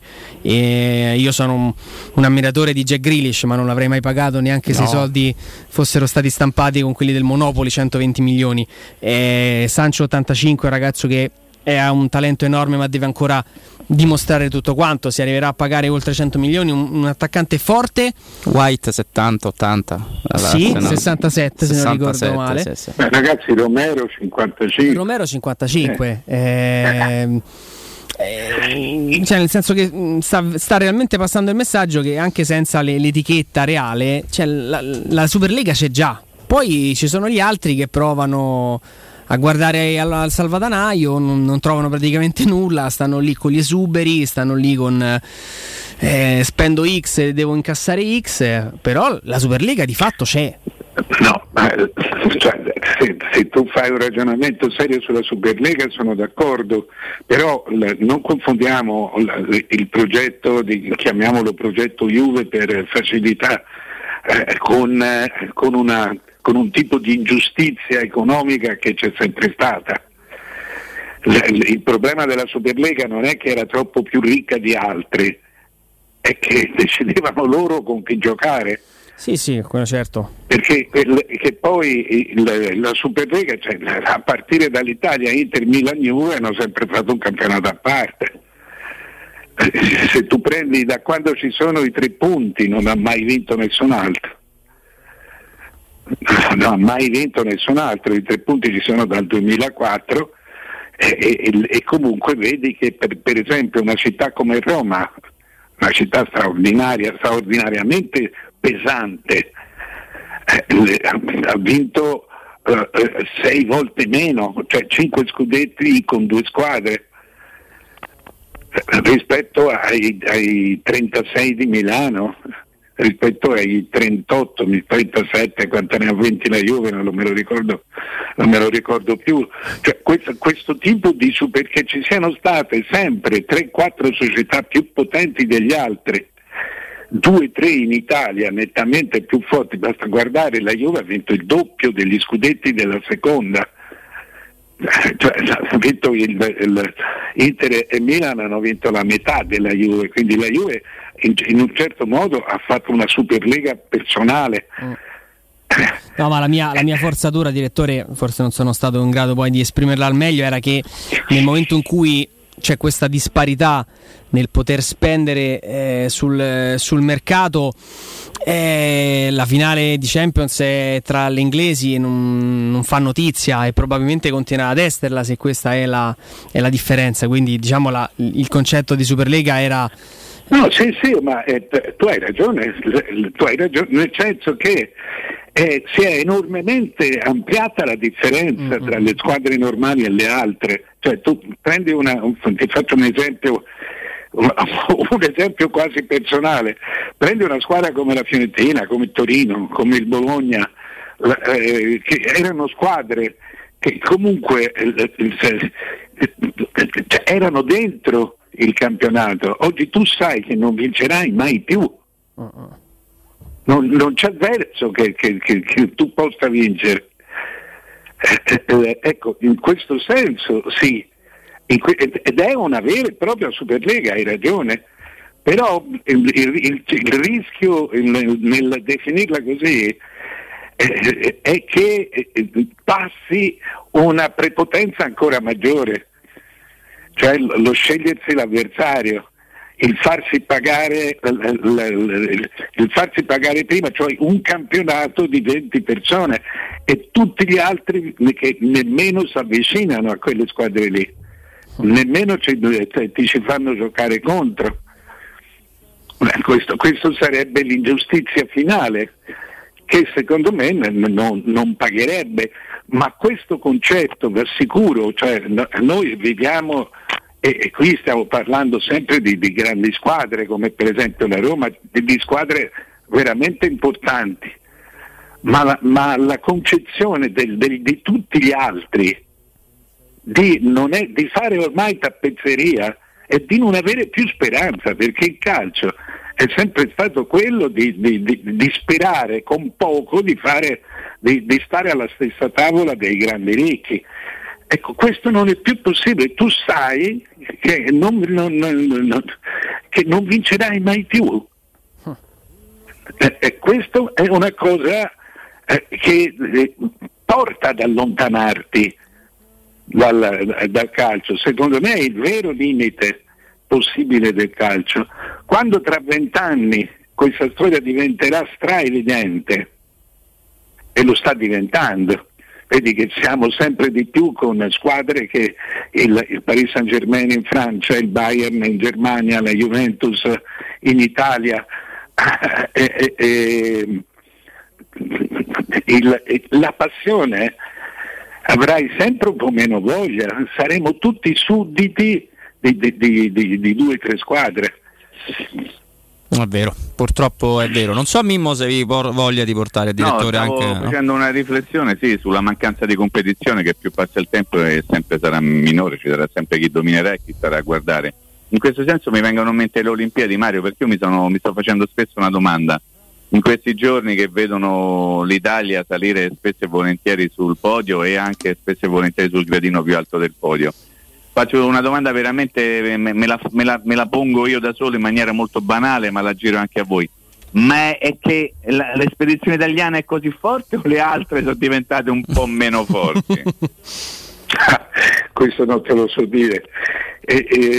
Io resto colpito da una cosa dalle Olimpiadi, non tanto dalle medaglie d'oro, perché in questo momento magari ne arriveranno altre, ma sono 6. Cioè, voglio dire, nel 60 ne prendemmo 13 a Roma, poi no, che è stato il nostro record, ma 5, 6, 7, 8 le abbiamo sempre prese. Quello che non avevamo, mi sembra fatto, quello che mi colpisce adesso è il fatto di prenderle in tanti sport, e di prendere le medaglie, di prendere qualcosa tutti i giorni. Io mi ricordo anche quando facevo i giornali, c'erano dei momenti, per esempio c'erano degli sport in cui tu non raccattavi palla, non toccavi palla, per esempio nel nuoto, per esempio nell'atletica. Dopodiché riuscì quest'anno è stato veramente un trionfo continuo e abbiamo preso medaglie in tanti sport, cioè viene fuori davvero quasi all'improvviso, viene fuori un paese sportivo, un paese pieno di atleti, cosa che era quasi insospettabile. Noi prendevamo medaglie soprattutto nei giochi di squadra, la scherma soprattutto, che è sempre stata una grandissima tradizione. Ma prendevamo anche la pallavolo, che poi ti dà una medaglia come un atleta singolo, però oggi li prendiamo dovunque, dal pacco indoor che le squadre tradizionalmente che portavano medaglie tipo appunto la pallavolo, ma penso anche altre discipline, hanno un pochino fallito, mentre invece sono emersi i valori dei singoli. C'è una spiegazione logica o anche magari frutto del caso, del momento? Su questo, Mimmo, direttore, posso integrare, perché per esempio il nostro collega Nino Santarelli nel GR poco fa ha spiegato che una delle prime cose fatte da Malagò appena insediato è stato tagliare il 20% del budget della FIGC, della Federazione Italiana Gioco Calcio, e destinarlo a tutte le altre federazioni. Il 20% per il mondo del calcio può essere non una cifra enorme rispetto a federazioni che hanno preso sempre campato di stenti, lo possiamo dire, non credo che sia un problema. Potrebbe aver dato un'ulteriore spinta, cioè, questo soprattutto a livello di impiantistica. Esatto, questo ci raccontava Nino Santarelli nel GR, direttore. Ho integrato la domanda di Mimmo, perdonami Mimmo. Sì, io credo che ci sia un modello italiano per lo sport minore che funziona.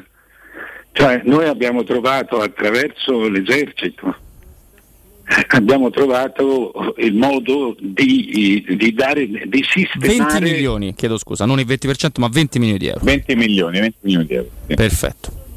Però abbiamo trovato quello, io credo che sia andato più agli impianti, non è andato agli atleti, sì. E però ha permesso agli atleti di migliorare attraverso gli impianti, attraverso gli allenamenti, eccetera. Per esempio la pista, che non vincevamo da 61 anni, si è potuta vincere perché finalmente a Monteroni è stata fatta in Puglia è stata fatta una pista coperta, perché gli impianti di pista, di ciclismo su pista non ce ne sono più.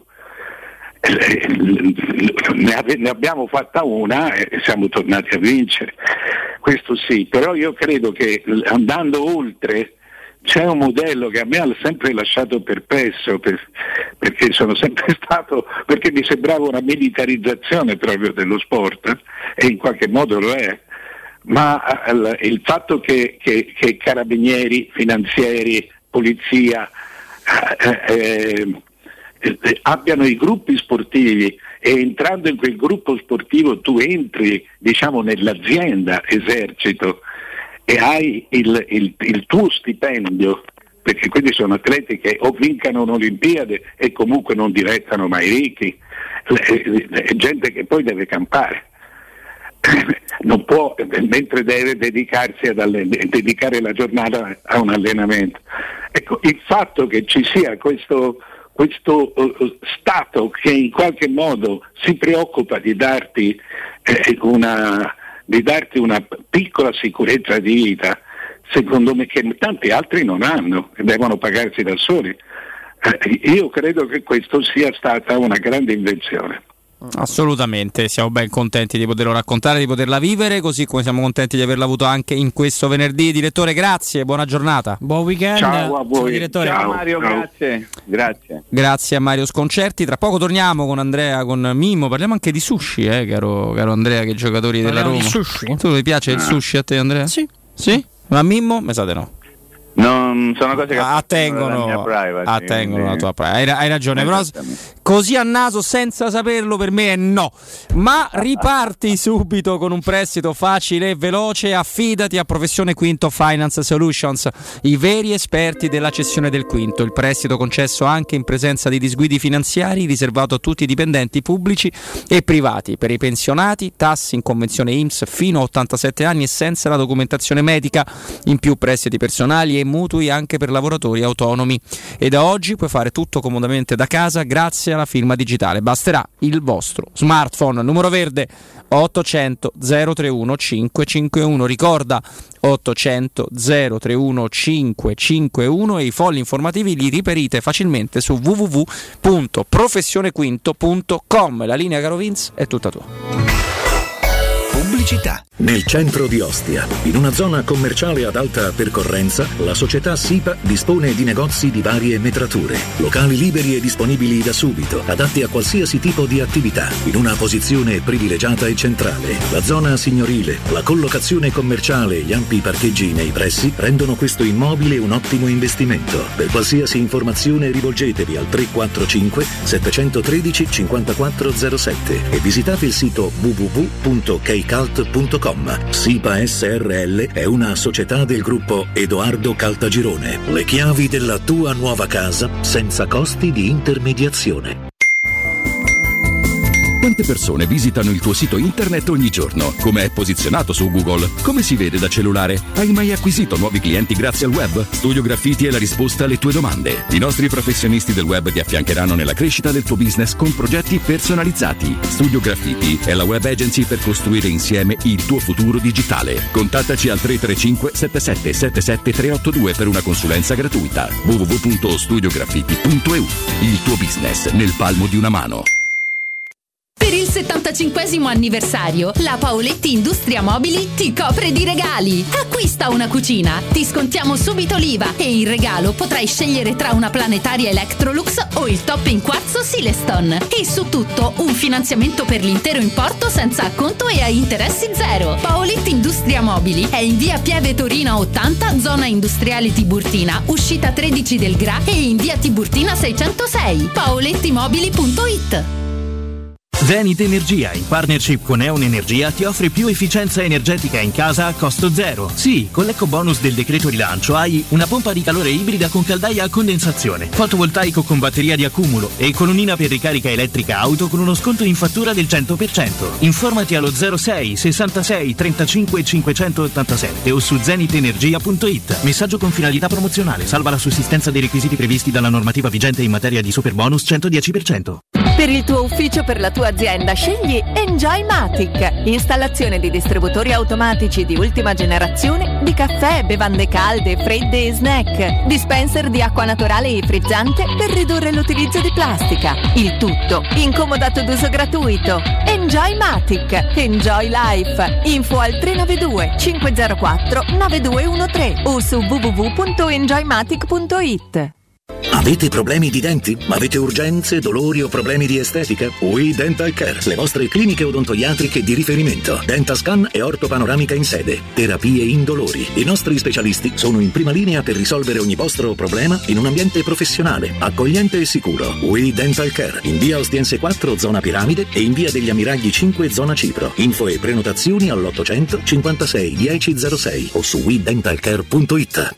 Teleradio Stereo 92.7. Teleradio Stereo 92.7.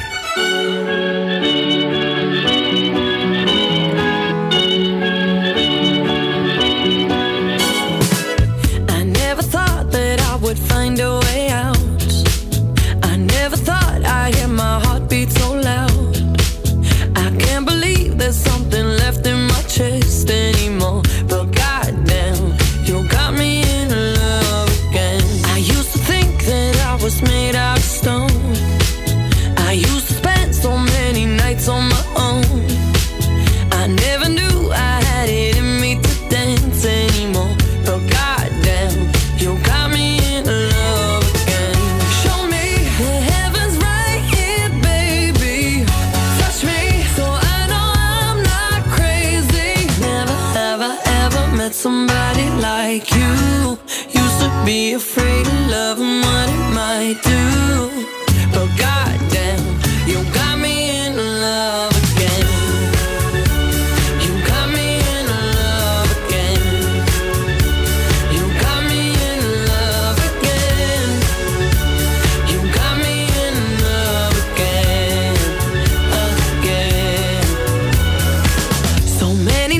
Torniamo in diretta con il sottoscritto, con Robin Fascelli, con Andrea Di Carlo, col nostro solo col nostro Andrea Di Carlo per il momento. Stiamo vedendo un po' di cosette anche grazie al lavoro di Nino Santarelli, che ci ha integrato un po' di dati, ci ha dato una tabella. Adesso è il tempo di ritrovare Mimmo e ne parliamo subito con anche lui, perché si può fare pure un dibattito, secondo me.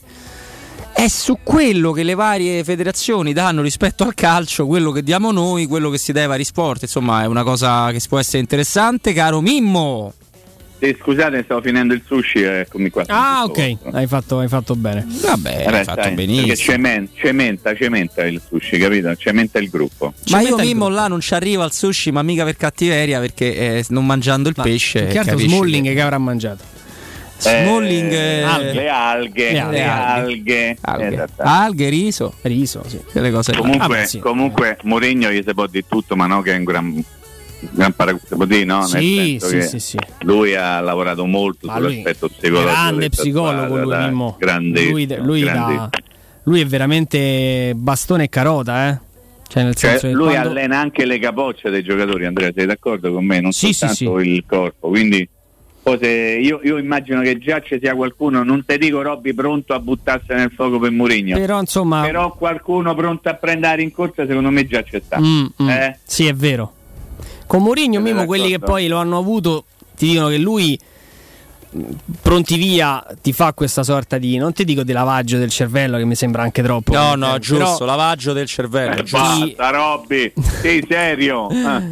Ti coinvolge, ti fa sentire importante, anche i giovani, i più giovani del gruppo, quelli che pensavano agli occhi di Mourinho di arrivare non in seconda battuta, ma pure in terza e in quarta, hanno avuto il loro quarto d'ora di colloquio, sono comunque seguiti ogni giorno, ed è chiaro che a maggior ragione il giovane lo conquisti, ma anche il big, insomma, che si sente coccolato e considerato, ti rende di più. L'unica cosa con Mourinho è di non deluderlo, perché lì poi diventi veramente un nemico. Cioè, chi si è scontrato con Mourinho non è uscito vivo, e questo Mimmo va anche oltre il discorso tecnico, perché guarda Pogba, insomma, un giocatore, penso, possiamo ritenerlo un giocatore fortino.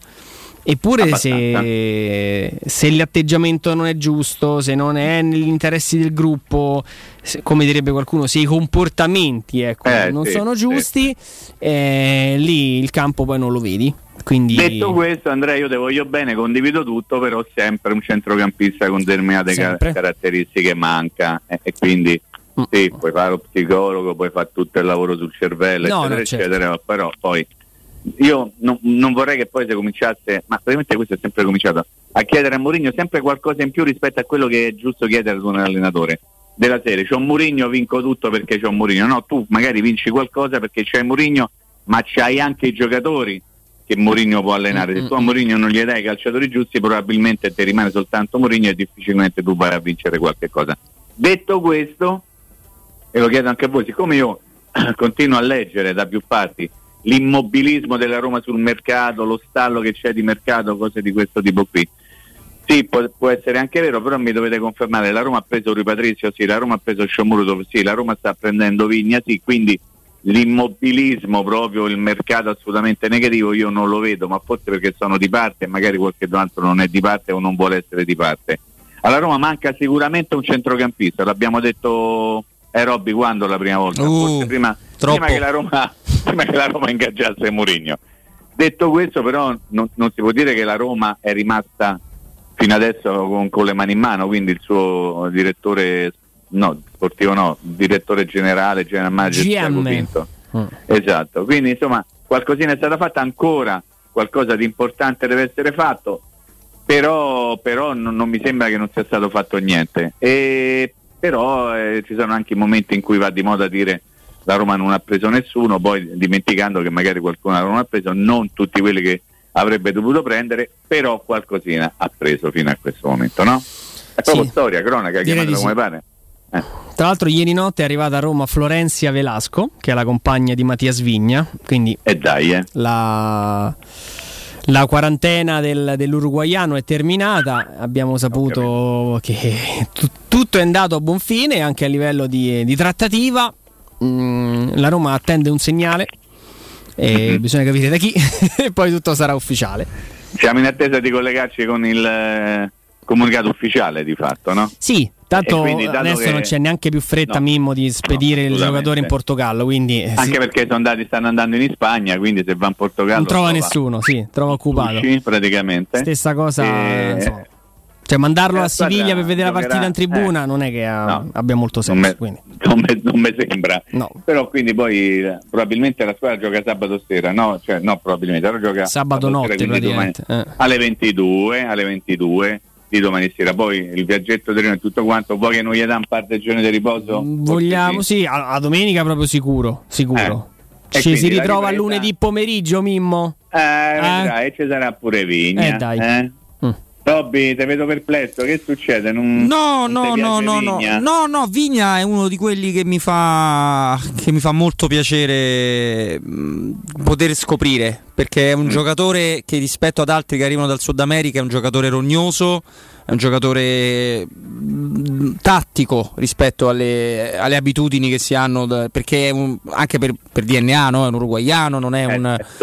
Esatto, non è ignorantello, un po' ignorantello, è uno che ha un bel piede di sinistra, è uno più versatile di quello che si pensa su tutta la fascia sinistra, quindi è un ottimo rinforzo. Poi è chiaro che la Roma non è nell'immobilismo, perché se la Roma è nell'immobilismo, Napoli dove stanno le altre? Questo mi pare evidente. Allo stesso tempo, Mimmo, lo sai, insomma, il dispiacere di non aver chiuso un giocatore che avevi bloccato mesi fa rimane, assolutamente. Quindi cerchiamo un attimo di rimanere calmi, perché sicuramente qualcosa ci farà, ma io ormai ho capito perfettamente, come anche te, come anche Andrea, che c'è un mercato che non c'è fino a una data e gli ultimi 15 giorni c'è tutta un'altra roba. Sì. Cosa, infatti oggi non abbiamo ancora nominato Andrea Anguilla, che ieri ne abbiamo parlato un sacco, però oggi ancora non l'abbiamo nominato, come mai? Non c'è stata occasione, però Zambò Anguilla, come si chiama? Andrea Zambò Anghissà. Anghissà, detta Anguilla per gli amici, sì. Per ovvi motivi, diciamo. E motivi nascosti di corporatura. No, lo so. Fisicamente. E quindi ancora non si è risolto niente lì, Però no, vedo che piano qualcosa si abbiamo fa. Riempito la giornata di Roberto ieri, che ha provato a contattare la gente di Anghissà su più numeri telefonici senza avere però no, allora alla fine ieri, caro Mimmo, avevamo non un numero di Anghissà, ma grazie Andrea me ne aveva dato uno corretto, ma che era quello che si riperiva no, solo su Botim, un po' complicato, grazie al lavoro di Romà, che saluto sempre, non so chi è, però saluto è uno che ci dice delle cose, è bene salutare. Mimmo, saluta. Sì, salutiamo. Senti, invece come si chiama? Se stanno a scalare intanto, perché tra una decina di minuti ce l'abbiamo la finale di 4%, che va, volete perdere? No, dai, quindi Rai 2? Insomma, il canale sportivo, quello mi avete detto voi che siamo pronti. Io no. Siamo pronti. E quindi siamo qua. Che se vedi la pubblicità ci siamo pure noi, se non la vedi abbiamo sbagliato canale. io a dire la verità vedo voi perché mi fa piacere vedervi, allora. Poi però vi avviso che a 50 switch a 49 switch vado a vedermi la 4%, perché detti tempi non si sa mai, può essere pure il record del mondo questo frattempo non abbiamo comunicazione servizio il consiglio, quindi possiamo andare avanti tranquillamente.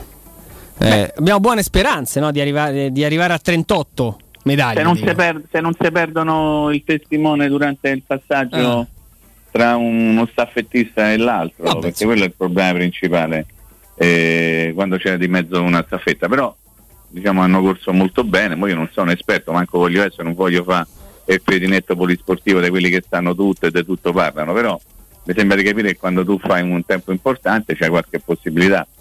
Negli Stati Uniti se sono dimenticati di passasse bene il testimone, quindi attenzione, no? Magari Intanto ricordatevi che stasera c'è la finale Roma-Bayern Monaco a livello di women. Lo ricordi, Andrea? Assolutamente sì. Amos French Women's Cup. Sì, detto così è tutta una cosa diversa rispetto a quella che hanno detto anche nei canali ufficiali della società, però è molto bello che tu conosca le lingue e quindi fai sfoggio di queste cose. Allora, avrò sbagliato io, Mimmo, sicuramente. No, assicurare che se mi dovessi giocare a mezzo copeco, però va bene così. Robby, non te vedo proprio oggi, proprio. Che c'è, Robby? Ma... ti fa male alla spalla? Sì, a parte quella sì, sempre. E oggi non ho preso le medicine, che non è una cosa brutta, però diciamo l'antinfiammatorio. No, mi sono dimenticato, Mimmo, perché nelle mie mattinate un pochino piene di trambusto lascio qualche pezzetto da parte. No, io sono convinto che il mercato della Roma, ma diciamo il mercato in generale, perché infatti la domanda che vi volevo girare è questa qua, no? Dica. Nelle varie squadre di Serie A ci sono ovviamente quelli che sappiamo essere individuati come esuberi, non solo nella Roma anche d'altra parte, quelli sì, me lo tengo, però vediamo che succede nel mercato, e ci sono quelli che si fa fatica a immaginare da altre parti. Nella Roma uno può essere Edin Dzeko, nella Juventus mi viene in mente Dybala. Per altre cose oggi è la ricorrenza dell'arrivo a Roma di Edin Dzeko, eh? Sì, è vero? 6 agosto 2015. Esatto, poi c'era poca gente a Fiumicino. Poca. Sì, poi segnerà con il Siviglia in amichevole, con la Juventus, con la Bosnia, e poi diventa Edin Dzeko per un certo numero di periodo, secondo qualche cattivello sui social. No, ma a parte tutto, Mimmo, Dybala per la Juventus, dicevamo qualche amico ingenuo dell'Inter immaginava Lukaku fino a un paio di giorni fa, però vi dico, visto che gli ultimi 15 giorni diranno poi se si arriverà ai livelli di un mercato normale, perché sentivo oggi Augusto, questo è il livello di movimenti è da sessione invernale, ma forse nemmeno se si raggiungeranno numeri incredibili io non lo so, però so che ci sarà un grande trambusto. Vi sentite di immaginare cambi di maglia pesanti, non per forza solo alla Roma, perché a un certo punto certe necessità per gli allenatori passano anche dalle opportunità, e quindi non il caso di Lukaku, che chiaramente l'Inter avrà l'occasione di avere dei soldi, ma non tutti i 130 milioni.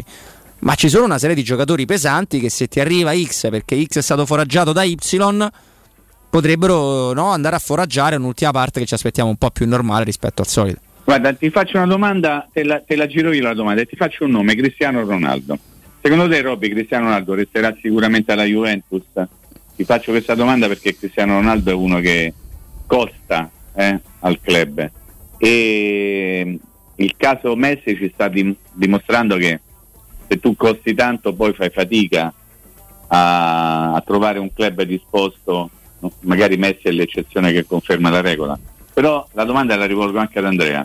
Secondo voi Cristiano Ronaldo è chiuso definitivo il discorso che resta alla Juve, oppure fra i cambi di maglia clamorosi? No, io sicuramente il definitivo non... Con verbi che non ti piace? No, sul mercato ho smesso. Sì.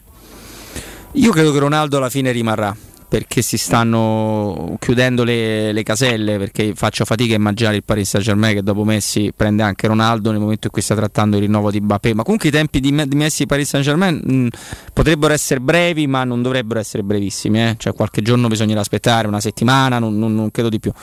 Per cui faccio fatica. Chi lo può prendere Ronaldo? Si è parlato a un certo momento dello United, si è parlato di altre situazioni che mi sembrano complicate. Per questo ho fatto il nome di Dybala, perché Dybala è ancora giovane, è fortissimo, perché comunque è fortissimo al di là dei campionati, non sempre tutti dello stesso livello. Poi l'anno scorso, in particolare l'anno dell'esplosione del Covid, ha avuto 2000 problemi a tornare negativo, tutte cose che sapete benissimo, però è un calciatore con cui monetizzi bene, una situazione differente da Dzeko anagraficamente e di ingaggio.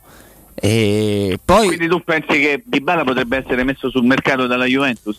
Messo sul mercato non lo so. Retropensiero? No, però squadre che hanno... Allora, Barcellona non si può permettere il rinnovo di Messi, ma forse lo stipendio di Dybala sì, nel senso che qualcuno poi lo deve prendere, perché sennò veramente le migliaia e migliaia di soci del Barcellona alla porta gli dicono bello, che certo, una squadra con Bright White e Ferrettigno, insomma, no? No, poi loro chiaramente vengono già da una stagione dove tra l'altro è stata anche criticata, ma dove secondo me Koeman ha lavorato bene, perché la squadra giovanissima, piena di problemi, poco rinforzata sul mercato. Messi che sia andato, ma non sempre, poi non hanno vinto, però sono arrivati molto più vicino di quanto la prima parte di stagione lasciasse immaginare, no? Alla fine hanno lottato con l'Atletico di Madrid, quindi per me ci sono delle situazioni aperte anche di roba un pochino più pesanti. D'altronde noi quando esce di Lukaku ci troviamo subito a dire che fa? Tornano su Dzeko? Ma trovi il club inglese che ti offre 15 per prendersi Smalling? La Roma non ci pensa per prendere un altro più giovane che magari ha già individuato? Cioè, io credo che gli incedibili, se dovessimo metterci a fare la corsa degli incedibili, rimarremmo molto delusi. Noi ne parleremo presumibilmente, credo, no Andrea, alle 16. C'è una situazione a Napoli con Lorenzo Insigne. Sì, ma non... Gli incedibili sono finiti, ragazzi. Perché erano già finiti, Andrea, ma sono finiti definitivamente in questo mercato qua. Sì. Perché non c'è più la stabilità finanziaria dietro, Robby, per dire no a nessun tipo di offerta. Il problema è quello. Prima ci si basava su altri parametri, non lo so, c'erano bilanci più sani, c'era la voglia di investire, c'era forse più sentimento nelle proprietà. Vado anche un po' così a tirare in ballo il romanticismo. C'erano i proprietari, i tifosi delle squadre che facevano i sacrifici, che vendevano altre società pur di prendere il campione, quindi no a quel tipo di cifra. Adesso le squadre sono diventate delle società, c'è chi è quotato in borsa. Nel momento in cui abbiamo iniziato a parlare di plusvalenze, nel momento in cui anche l'approccio del tifoso è diventato quello del commercialista, a valore netto contabile, ammortamento e quant'altro, non c'è cifra in questo momento sul mercato che una società non consideri. Non esiste una trattativa, a meno che non si basi su distanze abissali. Cioè, vuoi comprare Lukaku, ti offro 20 milioni di euro, è chiaro che la trattativa non esiste, ma se ti avvicini a un valore di mercato congruo non c'è trattativa che non parte. Il problema, Mimmo, è che mi sembra che si faccia fatica a capire qual è il valore del mercato congruo, perché io l'ho detto più volte a discapito, no? Se la Roma decide di fare lo strappo per Giaca, decideva, usiamo il passato, e avrebbe dato 25, no? In euro, secondo 22, quello che voleva l'Arsenal, certo. In milioni di sterline è una richiesta congrua per l'età, per il movimento contrattuale, per Giaca? Cioè, io credo che a un certo punto, quando si vedrà della liquidità per movimenti di altre squadre, per richieste di giocatori di altre squadre, qualcosa andrà verso l'abbassarsi, non verso l'alzarsi, perché poi le società si ritroveranno con l'acqua alla gola e qualcosa dovranno fare. Cioè, prima il direttore Sconcerti con noi parlava del monopolio juventino, no? Che è un dato di fatto. Perché è un dato di fatto? Perché è vero, non hanno vinto l'anno scorso, ma hanno vinto i precedenti 9. Non i precedenti. Tanto sta partendo, eh? Io andrei in interconnessione. Vogliamo andare in interconnessione? Dai, andiamo in interconnessione col lavoro di Vince, appena ci dà l'ok, e poi riprendiamo questo tipo di ragionamento senza nessun tipo di problema. E quindi eccoci vai. Qua. Gran partenza all'esterno del Giappone. E adesso parte Jacobs, Giappone fuori, Giappone sbaglia, Jacobs scappa via, non ha il punto di riferimento, andare, ottimo! Attenzione qua ragazzi, ottimo, attenzione! È la Gran Bretagna, succedere una cosa, la Gran Bretagna è vicina, sì. Gran Bretagna, Cina, può schiacciare il cambio dell'Italia, gli ha dato male. Però sta bene Tortu, attenzione! Gran Bretagna. No! Nostro. No. Ce l'ha fatta Mimmo, ci ha messo la testa davanti. Penso di sì ragazzi, una gara. Vediamo un po'. Aspettiamo. Ok, Jacobs ragazzi, è qualcosa di ha messo il motorino. È illegale il Jacobs. Mimmo ha fatto un. È Italia. Medaglia d'oro. Un centesimo. Il naso praticamente, cioè il naso di Tortu ha portato l'oro. Non ci posso credere. Dai, guarda questo, c'è Marcell Jacobs, che sorta di animale, Mimmo. No, però voi non capite, io ve lo ripeto. Ha portato a casa il testimone. Ragazzi, il dominio dell'Italia dell'Atletica. Quelli della mia generazione che vedono queste immagini non ci credono. Cioè, noi siamo cresciuti vedendo sempre gli altri americani, inglesi, giamaicani, vince. Improvvisamente l'Italia vince i 100 e la 4%. Ragazzi, io mi sto a preoccupare. Okay. Ma di questa gara, Mimmo, c'è Jacobs che fa una cosa, ce li stacca pure, veramente con motori. Pure Tortu, perché recupera. Tortu pure ha fatto un segmento, esatto, impressionante. E c'è un piccolo, non voglio dire errore perché non sono così tecnico, nel passaggio del testimone, no Mimmo? C'è stato un passaggio che è stato un po' più lento, un pochino piatti in questo momento, sì, troppo appiattiti, lo devo dare un po' più nel movimento. Adesso faccio quello che sa le cose, ma semplicemente perché se ne hai viste tante, un pochino, sì, però è una roba incredibile, cioè Marcell Jacobs torna con 2 medaglie d'oro, ragazzi, vi rendete conto? 100 e 400, 4%, attenzione, rivediamo, ecco, siamo, c'è il replay ovviamente con... attenzione, sì, infatti facevo conto che stavamo a vedere tutti, invece no, però le frequenze di Jacobs sono impressionanti. Sì, oh, mamma mia. Roba... ma poi già da come è partito è stato assolutamente clamoroso. Speriamo bene per il futuro, speriamo bene, non aggiungo altro. Esatto, Mimmo, perché l'Italia ha vissuto di grandissime. Vedi che era sì, il passaggio a Tortu non è stato pulitissimo. È stato molto piatto. Però pure lui ha fatto qualcosa di incredibile. Ha messo la testa davanti, alla fine la testa davanti. La testa, sì, proprio un pezzetto. Vedi che la testa aiuta tanto, forse più di tante altre cose, è la testa che conta nella vita. Dici, in un modo o nell'altro, Mimmo, alla fine è sempre la testa. E ragazzi, comunque Tortu sì. Ammazza. A Tortu ha ragione, No, in questo caso non ha avuto Tortu. Eccolo qua, l'immagine c'è su Rai 2 HD del 37,50 contro 37,51. Incredibile. Attaccate al suo centesimo, no? È molto bello. Mamma mia, che spettacolo! È un coming home dall'inizio di luglio. Non c'è niente che coming home per loro. Però, Andrea, credimi, c'è qualcosa non...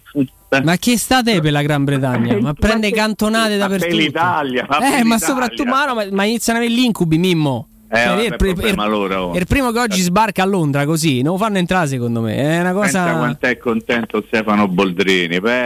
Stefano, costretto a vivere in quella città in cui tutti si sentono stalker, e lui che porta avanti la sua romanità, fiero di essere romano prima che italiano. Che bello, sono contento veramente per tutti coloro che adesso magari ci hanno qualcosa da rivendicare. A questo punto, Andrea, lo possiamo lavorare su quanto ci ha detto Nino, perché l'Italia ha fatto grandi exploit su sport singoli, su sport a cui era abituata, al volley, no? Ne parlavamo prima col direttore, alla scherma, ai tuffi, fino a che gli orientali non hanno preso un po' il dominio, ed è una nazione, la nostra, abituata a fare degli exploit sportivi clamorosi. Non è certo la prima volta, è la prima volta, ragione Mimmo, su questo tipo di gare no, gli ori non pesano tutti uguali, e l'oro degli 100 metri è superiore a qualunque altro oro, e 4% è uno dei primi, senza alcun dubbio. Per me è ancora più sorprendente la 4% rispetto ai 100, credetemi. Quante Olimpiadi avrò visto? Quelli della mia generazione, quante ne hanno viste? Mi c'erano sempre americani, poi c'era la TDR, poi c'era l'Inghilterra, poi i giamaicani, e poi l'Italia stava sempre lì, che bello, sono arrivati ai quarti, che bello, parlo della staffetta, che bello, sono arrivati ai semifinali, però sai, poi improvvisamente si corsa, chiunque si mette a far corsa arriva secondo contro un italiano. Bellissimo. No, poi dall'altro le Olimpiadi, a differenza del calcio, hanno anche passami il termine, Mimmo, un doping, doping geografico dovuto al fatto che la Gran Bretagna corra in quanto Gran Bretagna. Certo. Perché tecnicamente, se nel calcio vi fa comodo o in altri sport essere come il rugby, essere Inghilterra, Galles, Scozia, Irlanda del Nord, in questo caso qua è vero che la maggior parte degli atleti sono generalmente inglesi, però c'è sempre l'exploit dello scozzese, del gallese, e loro si presentano alle Olimpiadi come se fossero 4-5 paesi, perché l'inglese è sempre bravo a insegnare al mondo a vivere, a dire it's coming home quando mancano delle partite da giocare, o dicessero un'altra volta, esatto, che gli ha bene, e dire che hanno creato loro il football, che è sicuramente vero, ma per non vincere praticamente nulla se non un mondiale anche abbastanza chiacchierato, si approfittano pure di questa situazione, perché sono paesi che si odiano, quelli in particolare Scozia e Inghilterra, ma non solo, che in nome della Great Britain si mettono tutti insieme, Mimmo. Questo ragazzi, comunque io sto rivedendo come te, Andrea, cioè Tortu fa una roba, il ragazzo della Gran Bretagna lo capisce subito, ragazzo della Gran Bretagna, che ancora piagne perché si è arrabbiato tanto, sì. Una metrata l'ho detta un po' troppo ovviamente, di un metro almeno, di ragazzi, almeno un metro. Talleni 4 anni e perdi 20 centesimo. Pure Tortu piagne come un... te credo. Porti a casa la medaglia d'oro, Cioè, però ecco, la speranza, Mimmo, che questa Olimpiade non si debba aspettare altre chissà quante Olimpiadi per dire stiamo avvicinandoci alle medaglie di Tokyo 2021, che poi in realtà era 2020, o meglio era 2020 in realtà 2021, che con il lavoro di Malagò, del CONI, con più risorse. Prima notavamo la differenza di risorse, no Andrea, che era il tiro a segno, cioè sì ci sono, cioè, degli sport che il tiro a segno ha preso negli ultimi 5 anni 500.000 euro in più su una base che era di 1,7, cioè tipo era 1,7, adesso è 2,2, cioè, sì. 500.000 nel calcio non è neanche lo stipendio, lo dico con profondo rammarico, di Riccardi nella Roma. Stavo a pensare proprio a lui, penso. Mi preoccupa sta cosa che pensava me stesse cose, però mi comincia un pochino a preoccupare, guarda, veramente. Ma ad esempio Loghe sul Prato ha preso 300.000 euro in più, che per Loghe sul Prato immagino che sia... Sì, è veramente cambiata dal giorno alla notte. L'Atletica è passata da 5,1 a 6,2, quindi cioè, un milione e tanto, un milione e 100 in più è tanta roba a quei livelli là. D'altronde con anche le proteste, ci raccontava Nino di allora c'era Tavecchio in Federazione Italiana Gioco Calcio. Lo ricordi Tavecchio? No, ma poi Pogba, lo ricordi Andrea? Come no? Ma dove gioca Pogba? L'anno prossimo? Manchester. Non lo so, sì. No, non è lui, lo so che non è lui. Pogba esiste. Vabbè, dai. Siete voi che dite che non esiste. No, non infierire, Robby, che sono quasi le 4, dai. No, guarda, infatti 30 secondi. Quanto dà l'Italia, la Federazione Italiana Gioco Calcio, intesa come nazionale? E dal 2014, che era inizialmente 62 milioni e 5, siamo passati a 37,5. Cioè, prima la Spagna e la Francia, alle loro? Spagna 0, Francia 1,9 milioni. Che cosa ci doveva fare ora con 37 milioni, prima con più di 60, l'Italia del calcio, Mimmo? E che ne so, gli volevo chiedere a Gravina, una volta magari ci favo delle puntate precedenti. La domanda ci sta, qua. Guarda, questa cosa segniamocela. Vero? Perché adesso magari non ci abbiamo voglia né tempo, neanche gli strumenti. Però è un bel approfondimento, Robby, Andrea, segniamocela questa cosa. Magari lo riprendiamo con un attimo di calma, magari a partire dalla prossima settimana. Esatto, invece non dovete aspettare la prossima settimana, ma domani, per riavere al mio fianco Mimmo Ferretti. Grazie Mimmo. Grazie, ciao Robby, Mimmo. Grazie Andrea, ci sentiamo domani a partire dalle ore 13. Ricordiamo, domani a partire dalle ore 13. Sempre se Dio vuole, ovviamente. Grazie alla regia e grazie alla redazione. Un abbraccio a tutti, grazie di cuore. Un abbraccio a te, caro Mimmo. Mimmo l'ha fatto capire. Domani iniziamo un palinsesto del sabato leggermente diverso per motivazioni semplicemente di ferie, del fatto che è estate. Quindi la nostra trasmissione andrà in onda dalle 13 alle 15 con il sottoscritto e con Mimmo Ferretti. Ma io con Andrea Di Carlo torno tra poco. Prima, però, vi lascio un ricordo. Volete rimettere a nuovo l'automobile? Allora andate alla Carrozzeria De Bo. Riparazioni, verniciature, auto di cortesia, ritiro mobile a domicilio, ricarica dell'aria condizionata, revisioni elettrauto, pneumatici, soccorso stradale e convenzioni con le maggiori compagnie assicurative. Tutto questo e anche di più è la Carrozzeria De Bonis, servizi a 360 gradi per l'automobilista. La Carrozzeria De Bonis vi aspetta in via Zoe Fontana 212, semplicemente l'uscita 13 del GRA. Per info 393 94 38 433. Linea a te, caro Vincenzo. Pubblicità. In zona Ponte di Nona, la Società Edilizia del Golfo dispone di diversi negozi di varie metrature posizionati su strade ad alta percorrenza che collegano la via Prenestina e la via Collatina con la rete autostradale. I negozi offrono la possibilità di installare canne fumarie e vi sono ampi parcheggi nei pressi. Per qualsiasi informazione rivolgetevi al 345 713 5407 e visitate il sito www.keycult.com. Edilizia del Golfo SRL è una società del gruppo Edoardo Caltagirone. Le chiavi della tua nuova casa senza costi di intermediazione. Quando Roma brucia, Nerone placa le sue fiamme. Nerone, l'amaro di Roma. Un gran liquore che racchiude in sé millenni di storia, arte e civiltà. Asciutto al palato, dal gusto pieno, che regala intense sensazioni. A Roma, nasce Nerone, un incendio di sapore.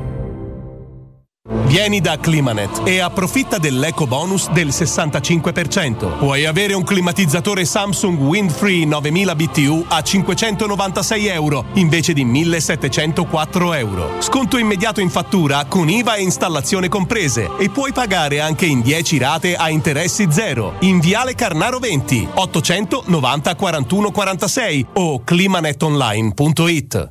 Se ami la carne quanto noi, adorerai Ara Bracis. Steakhouse e American Barbecue, golosi hamburger di scottuna o Black Angus, barbecue con New York pastrami, ribs e altre specialità con cottura low and slow. Un'accuratissima selezione di carni di altissima qualità da tutto il mondo e primi romani fatti in casa. Ara Bracis, in via Cassia 1837, info allo 06 80 07 1142. Ara Bracis, il tempio della carne a Roma. Vuoi un materasso di altissima qualità ai prezzi più bassi del mercato? Se lo vuoi in memory di ultima generazione o con molle indipendenti, comodo e rilassante, o ancora ortopedico dal sostegno deciso, vieni direttamente in fabbrica da Artigiana Materassi, la vera qualità made in Roma, con oltre 50 modelli da provare. I nostri grandi showroom ti aspettano in via Casilina 431A con garage convenzionato a soli 10 metri e in viale Palmiro Togliatti 901, dove c'è una grande insegna gialla. Info allo 06 24 30 18 53 o su Artigiana Materassi. Per realizzare i tuoi progetti basta un quinto del tuo stipendio, della tua pensione. Rivolgiti a Professione Quinto, lo specialista della cessione del quinto. Prestiti per dipendenti e pensionati fino a 87 anni e senza documentazione medica, anche in presenza di disguidi finanziari. Inoltre mutui e prestiti personali anche per lavoratori autonomi. Professione Quinto, numero verde 800 031 551. Ricorda, 800 031 551. professionequinto.com. Fogli informativi su professionequinto.com.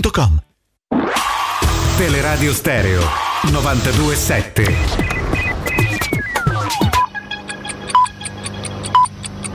Sono le 16 e 4 minuti.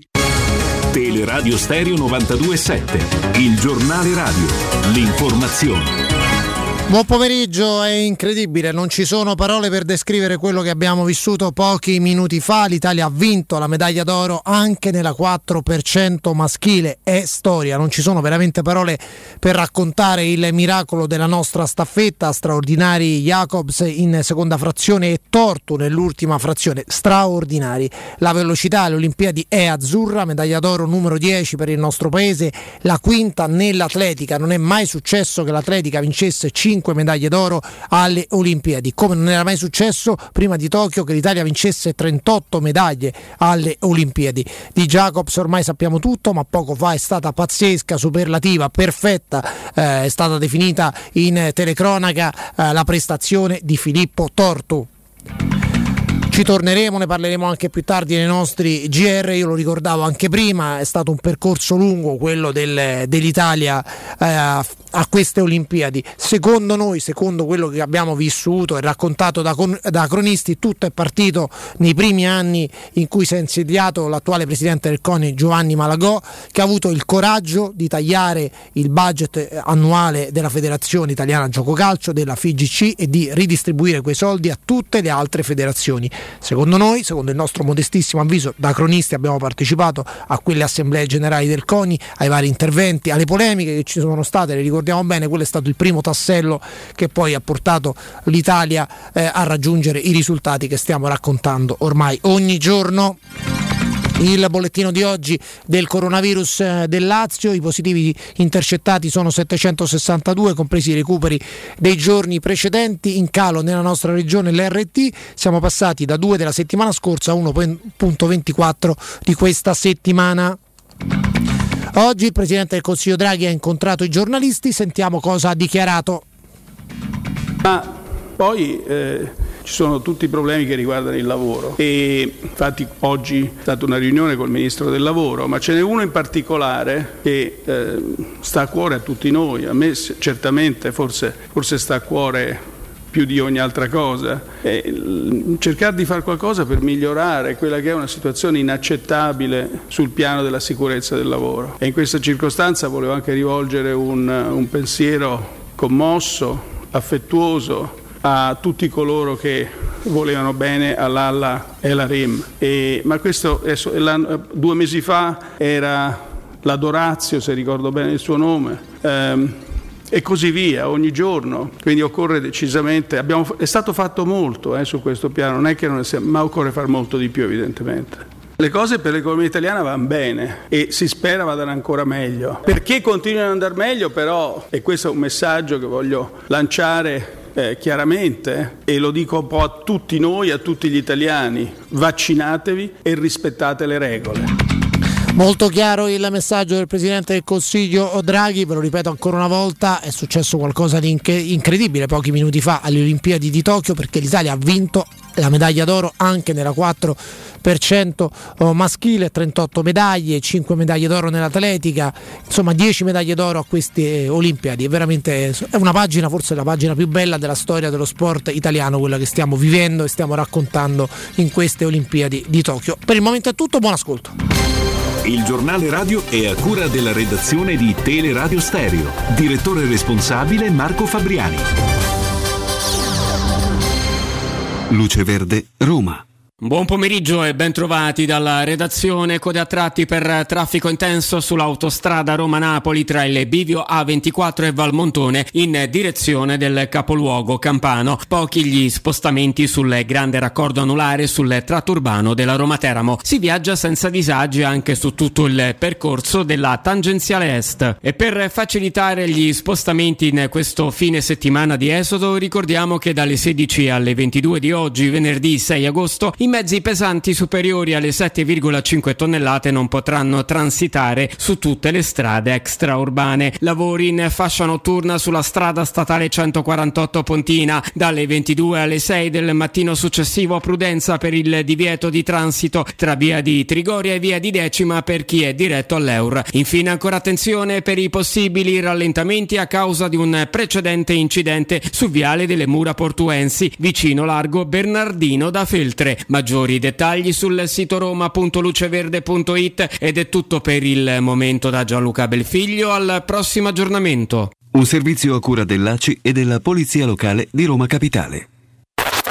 Cerca Teleradio Stereo su Facebook e Twitter. Vai su www.teleradiostereo.it e scopri come seguirci in streaming. Teleradio Stereo.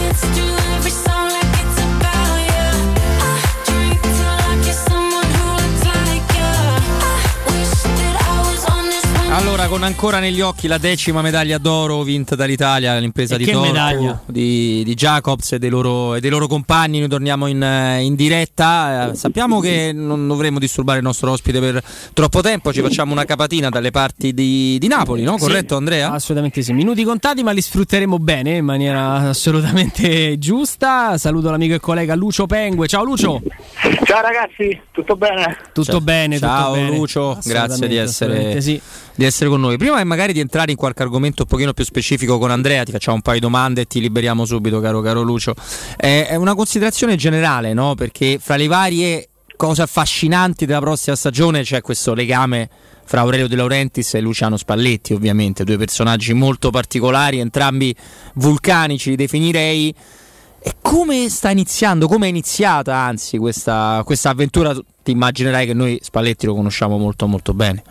E infatti magari siete più voi che dovete darmi qualche dritta sul personaggio Luciano Spalletti, che per quello che mi ricordo sicuramente con la Roma ha fatto delle grandissime cose, però nei tifosi del Napoli, complice anche la fiction su Totti, speravo di morire prima, insomma, è risultato, diciamo così, uno tra gli allenatori con meno gradimento quando si parlava del Toto allenatore in sostituzione di Gattuso.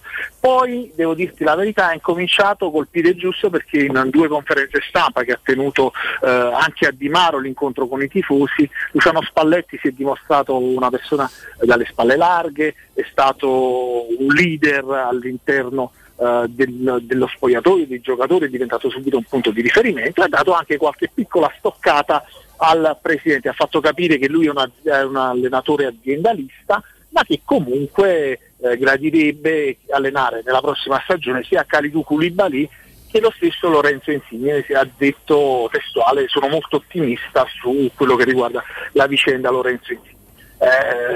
I fatti ci dicono insomma che è un ottimismo, come dire, sopravvalutato, nel senso che le distanze tra il Napoli e Lorenzo Insigne sono ancora abbastanza nette. Però una cosa è certa, Lorenzo Insigne è scadenza di contratto, grandi offerte per il giocatore non ce ne sono, ci sono problemi per il rinnovo. Credo che poi alla fine Luciano Spalletti possa godere del privilegio di allenare Lorenzo Insigne, non so per quanti anni, almeno per l'anno prossimo credo di sì. A tempo, quindi, Andrea. Quindi... È un caso che secondo te poi rientrerà, perché si era letto, no, di grande freddezza, ogni estate. Poi tra l'altro Lucio ha i suoi tormentoni, quindi per carità, poi spesso no, magari... Però fortunatamente noi qui a queste latitudini a Napoli, con un mercato totalmente immobile, visto che in effetti non è arrivato nessuno, ed è difficile anche provare a stabilire quale sia la trattativa più calda di un eventuale arrivo di un giocatore a Napoli. Sappiamo che ci sono tante trattative, tanti giocatori, ma di concreto al momento ancora nulla. Fortunatamente c'è stata questa telenovela Lorenzo Insigne, rinnovo sì, rinnovo no, rinnovereste Lorenzo Insigne oppure è meglio che il Napoli lo lascia andare via. Qualche mese abbiamo tenuto banco con le nostre trasmissioni di informazione sportiva, ovviamente, e la situazione in questo momento è molto molto fredda, perché c'è un presidente che non vuole incontrare la gente del giocatore, ci sono state delle frizioni in passato, magari anche qualche piccolo, tra virgolette, incidente social da parte del nuovo procuratore di Lorenzo Insigne, che diciamo inavvertitamente, così almeno come ha spiegato, ha postato una storia dove si offendeva il presidente De Laurentiis, che non voleva rinnovare il proprio assistito. Questo, diciamo così, ha fatto storcere il naso al presidente del Napoli, quindi sicuramente non si incontreranno a Castel di Sangro, dove il Napoli sta svolgendo la seconda parte del ritiro estivo, un ritiro che durerà fino al 14 agosto e diciamo in quel... a Rivisondoli potrebbero sicuramente incontrarsi e parlare De Laurentiis con Lorenzo Insigne, ma anche per normative Covid molto rigide, il Napoli ci tiene a sottolineare che si tratta di una bolla molto rigida, visto che c'è stato il caso di un positivo Costa nei giorni scorsi, non possono entrare nell'albergo persone esterne, quindi diciamo che applicando questa bolla pura lì in Abruzzo, De Laurentiis non può incontrare Vincenzo Pisacane, agente di Lorenzo Insigne, per le normative anti-Covid. Esistono i telefoni, esistono tante altre situazioni, voglio dire, però dobbiamo riscontrare una certa freddezza e le distanze ancora molto molto lontane, anche perché la situazione di Lorenzo Insigne è una situazione particolare. Il giocatore in scadenza è napoletano, attaccatissimo ai colori azzurri, vorrebbe chiudere la carriera al Napoli, ma al momento il suo ingaggio, diciamo così, è un ingaggio medio-alto, è un ingaggio che il Napoli può sostenere, un ingaggio che di 4,5 milioni, lo stesso ingaggio di Mertens, di Osimhen, di Manolas, dello stesso Lozano. Lì sono 4-5 giocatori, c'è Koulibaly che ne guadagna 6, quindi è un ingaggio alla portata del Napoli. L'offerta in questo momento è di 3,5 milioni per 5 anni, è evidente che è un'offerta al ribasso per un giocatore che ha vestito la maglia numero 10 della nazionale, che ha conquistato l'Europeo, in questo momento non riscontra, diciamo così, le esigenze di un giocatore che si appresta a firmare il contratto, l'ultimo contratto importante della vita. Lucio, prima di liberarti, promesso, non ti chiedo il punto mercato del Napoli, mai cosa attende il Napoli, perché noi sappiamo bene perché c'è poco da dire, esatto. Sinceramente non ci sono trattative caldissime. Ti chiedo solo Spalletti come la sta vivendo, quello era insomma il punto di interesse. Sicuramente è benissimo, guarda Lucio. Guarda, ti dico che Spalletti sicuramente è affascinato da questa nuova avventura, è intrigatissimo da questa rosa che deve rimanere così com'è. Per quello che riguarda l'unico vero buco nella rosa del Napoli, che è quello del terzino sinistro, ha chiesto al presidente De Laurentiis di scendere in prima persona per cercare di convincere Nelson Palmieri a vestire la maglia del Napoli, giocatore che conosce molto bene ovviamente dai tempi della Roma, è un giocatore che si adatta benissimo alle esigenze tecnico-tattiche rispetto a quello che vuole fare in campo, e quindi dal punto di vista del mercato lascia campo libero per il difensore centrale o il centrocampista che dovrebbe completare la rosa del Napoli, ha chiesto di non perdere il big, e quindi dal punto di vista Spalletti società in questo momento c'è piena sintonia, anche perché siamo davvero ancora nella fase dell'innamoramento tra De Laurentiis e Spalletti. Poi la storia ci insegna che le frizioni durante un matrimonio medio-lungo, soprattutto il presidente De Laurentiis, avvengono spesso. Al momento non riscontriamo nessun tipo di frizione, ma è anche giusto così, siamo davvero nel primo mese, siamo in piena luna di miele.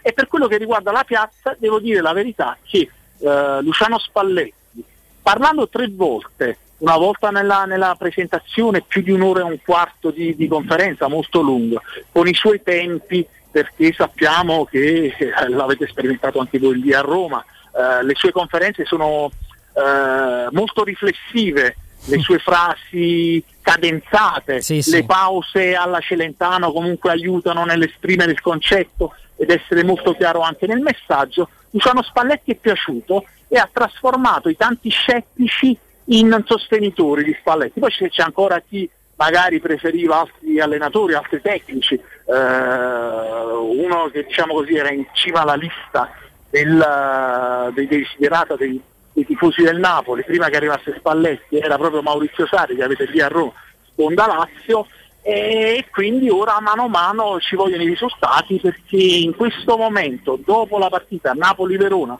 dove il Napoli ha in maniera scellerata dilapidato la possibilità di andare in Champions, in favore proprio di una Juventus che qui a Napoli sicuramente non è la squadra più simpatica nei cuori dei tifosi dei napoletani, c'è uno scoramento tra la passione azzurra e i tifosi. Quindi ora Luciano Spalletti attende il compito più difficile, cioè quello di far riaffezionare i tifosi a questa squadra, a questo progetto, a questa presidenza, che al momento è ai minimi termini in rapporto rispetto alla simpatia e a quello che abbiamo sempre tanto decantato, la passione dei tifosi del Napoli. Ora ti posso garantire che a Di Maro, complice anche il Covid e le tante restrizioni, praticamente le presenze erano bassissime, anche a Castel di Sangro nei primi giorni di questo ritiro abruzzese, seconda parte del ritiro, si registra davvero poco entusiasmo e pochissimi tifosi a seguito, una cosa quasi anomala, voglio dire. Molto molto anomala. Lucio, nel salutarti comunque preparati, perché un'ora e un quarto, un'ora e mezzo, se ci sono problemi si arriva a 2 ore facilmente, è quello che ti devi aspettare da Luciano, specialmente quando, guarda, sono i due estremi, quando deve far capire che lui è dentro un progetto. Sull'ora e un quarto vai tranquillo, se c'è un problema può arrivare a 2 ore con un'estrema serenità, caro Lucio. Radiofonicamente va bene così. Sì. Se mette là lo ascoltiamo, non c'è dubbio. Conferenze aiuta sempre. Esatto. Ciao Lucio, grazie. Ciao ragazzi, ciao. Grazie a Lucio Pengue, altro non l'ho detto prima, di radio Kiss Kiss, insomma una delle radio più importanti del radio Bacio partenopeo. Sì, assolutamente. Tra l'altro fanno un grande lavoro le varie radio che stanno intorno al mondo del Napoli, c'è un grande livello di professionalità e una grande attenzione. Sì, e devo dire che poi sono un tempo anche qui, lì sono tante ancora. Tante qui, di diverso tempo, livello bene, e dai, un tempo ce n'erano tante anche qua a Roma, adesso un pochino meno. A Napoli comunque, perché insomma Radio Kiss, Radio Marte sono le due un pochino più, le più mainstream. Esatto, che si conoscono, quelle che con chi litiga per primo Luciano? Perché dire il presidente, Luciano è troppo intelligente per andare in un posto, cioè il presidente, secondo me, se i risultati sono in linea con quello che può fare Spalletti, quindi stare fisso nei primi 4, perché questo è, di facciata non credo possa uscire poco. E il tiragiro, è già io anche Mertens non ce lo vedo benissimo nel rapporto, non tecnicamente. Ciro. Lo chiamano Ciro a Napoli. Sì, io non lo sopporto Mertens. Poi tu dovresti anche capire perché quando ha fatto una nota esultanza sotto di me, me la ricordo molto molto bene. Però ecco, Mertens è un giocatore che è stato convinto a fare del lavoro tattico inusuale da Sarri per fare tanti gol.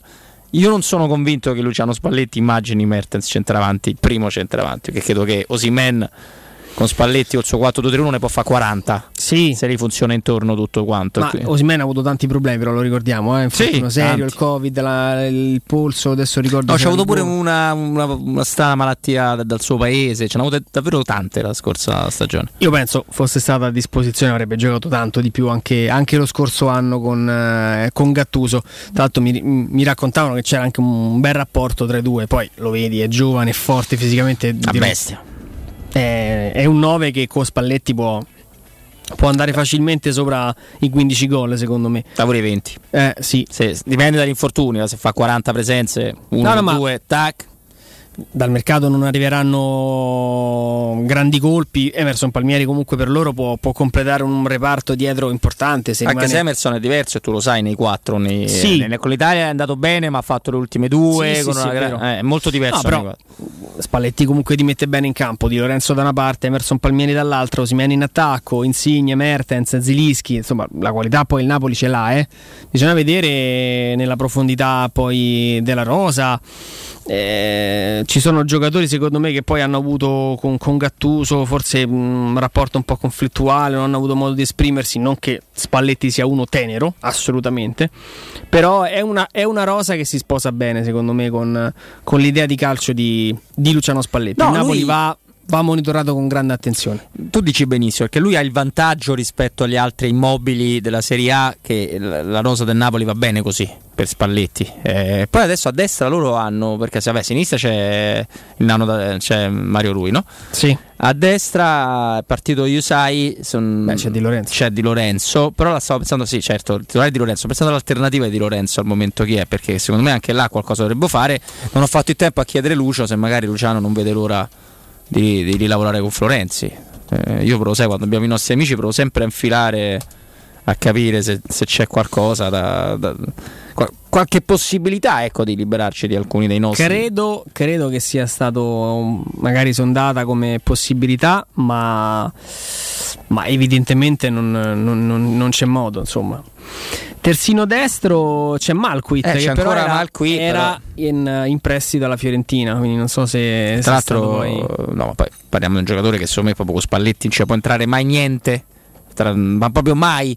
Io comunque vedremo, di sicuro lui ha il privilegio che ha tolto qualche cosettina rispetto alle altre, necessita di meno per fare il suo tipo di calcio, anche se all'Inter, cioè l'Inter bene, non come la Roma, la prima Roma neanche la seconda Roma di Spalletti parlo ovviamente. Però l'Inter bene come la Roma che abbiamo visto degli 87 punti non ci ha mai giocato, eh? No, mai. Anzi, cioè, è vero che lui è quello che fa nettamente meglio prima di Antonio Conte, no? Le riporta in Champions League, però le riporta all'ultima chiamata con gol di Nainggolan, insomma, a livello di gioco è stata un Inter che assomiglia più all'allenatore. Era più forte quella Roma. Secondo me per valore era più forte quella roba. Sì, però Luciano Spalletti è uno che ti ha abituato bene a livello di gioco anche a fare le famose nozze. Sì, no, è vero. L'Inter non ha mai giocato bene. No. Cioè la partita quella Bergamo con l'Atalanta che è una cosa...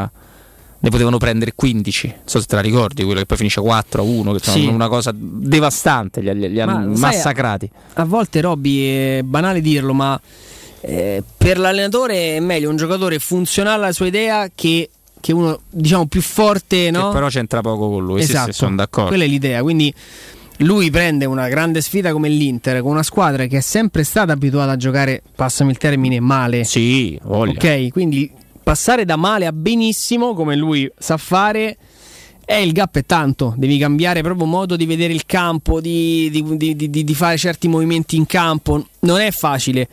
La sua Inter non ha mai giocato benissimo, non è mai stata una squadra che tu chiudevi gli occhi e ti aprivi, questa è una squadra dei Spalletti. No, mai. Il Napoli per caratteristiche può diventare quella squadra solida, di palleggio, ma tanti gol. Per me hanno comunque sempre il problema che Coulibaly e Manolas non è mai una coppia, mai. E se ne è accorto pure Gattuso, se ne è accorto che c'era sulla panchina prima di Gattuso, se ne sono accorti tutti. Avrei pagato per il primo incontro e ritiro Spalletti Manolas. Sì. Un moschino, un moscerino che assisteva in quel momento alla stretta di mano, perché Manolas, quando ha saputo, secondo me gli è preso un colpo, perché Manolas, insomma, credo che il rapporto tra Manolas e Spalletti sia finito nella migliore delle loro possibilità quando lui esce per il colpo all'occhio, che era certo. Roma? Roma non mi ricordo, ma che lui c'aveva una faccia Spalletti. Federico la sa, sta lì Federico, chiama Federico subito, Vince. Colpo all'occhio di Manolas, che partita era? Vabbè, Federico tra poco ce lo dice, tanto dobbiamo andare anche al break. Ecco, nel frattempo chi era? Roma-Napoli. Roma-Napoli, Manolas esce per un colpo all'occhio, dopo 5 Spalletti impazzisce. Spalletti non vedo, Spalletti guardava per terra, penso l'ha dette tutte quelle che passava, cioè il pensiero per lui di non avere quel fuoco dentro che dice non è l'occhio, mi devi proprio togliere una gamba per non giocare una partita così. Manolas è sempre stato l'opposto di questo. Non vedo. Abbiamo vinta quella partita dall'altro. Sì. L'Italia con la 10ª medaglia d'oro, l'impresa di Tortu, l'impresa di Jacobs e degli altri ragazzi, è settima nel medagliere olimpico, e davanti alla Germania, l'Olanda, soprattutto per quanto mi riguarda la Francia, che la vedo anche bella staccata dall'altro. Tanta roba. Adesso sono 3 ore di meno, è vero che non ha argento in più, i bronzi sono 18-9 per l'Italia. Diamo la linea al nostro Vince, al nostro Vincenzo Canzonieri. Torniamo tra poco con Andrea Di Carlo, con il sottoscritto, a chiudere la nostra trasmissione. Pubblicità. Con l'estate sono arrivate anche le zanzare. Difenditi dalle loro punture con Z-Screen, la zanzariera più acquistata a Roma dagli ascoltatori di Teleradio Stereo. Approfitta subito dell'offerta Zanzariere Perfette, valida fino al 31 agosto. Non solo, per te anche un buono di €50 per le tue Z-Screen, con la garanzia soddisfatto o rimborsato. Chiama subito all'800 19 68 66 o visita il sito zanzaroma.it con tutte le testimonianze video degli ascoltatori. Z-Screen, la super zanzariera con un super servizio e una super garanzia. Amore, stasera ho voglia di pesce. Prepara le reti, fissa la randa, fissa i mulinelli, arma la fiocina. Ma tesoro, tutta questa fatica. Al pesce ci pensa Eurosurgelati Italia. Eurosurgelati Italia. Qualità, freschezza e convenienza. Le prelibatezze del mare lavorate e surgelate direttamente sui pescherecci. Piatti e sughi pronti, pizze e fritti, contorni, gelati e dolci. Eurosurgelati Italia. 100 punti vendita in tutto il Lazio. Cerca il negozio più vicino a te su eurosurgelati.it. Nel centro di Ostia, in una zona commerciale ad alta percorrenza, la società SIPA dispone di negozi di varie metrature, locali liberi e disponibili da subito, adatti a qualsiasi tipo di attività, in una posizione privilegiata e centrale. La zona signorile, la collocazione commerciale e gli ampi parcheggi nei pressi rendono questo immobile un ottimo investimento. Per qualsiasi informazione rivolgetevi al 345 713 5407 e visitate il sito www.keikalt.com. SIPA SRL è una società del gruppo Edoardo Caltagirone. Le chiavi della tua nuova casa senza costi di intermediazione. Le statistiche parlano chiaro, i sistemi di sicurezza Fichet sono impenetrabili e Securmetra, esclusivista Fichet per il centro Italia, presenta Fichet F3D, il rivoluzionario cilindro per porte blindate con chiave lavorata a laser e sistemi di autoprotezione che garantisce l'assoluta inviolabilità della tua porta. Securmetra, informati al numero verde 800 001 625. Sicuro con la tua auto dai numero 1 dei ricambi. GM Autoricambi. Passione per i motori, prezzi super concorrenziali, competenza nei servizi sono i nostri marchi di fabbrica. La migliore qualità dei prodotti e risparmio su ogni ricambio. Approfitta delle nostre vantaggiosissime offerte. Scegli la competenza e la convenienza di GM Autoricambi. gmautoricambi.com. Il tuo pit stop a Roma. Via Giovanni Passerini 1725, 06 2520 92 51.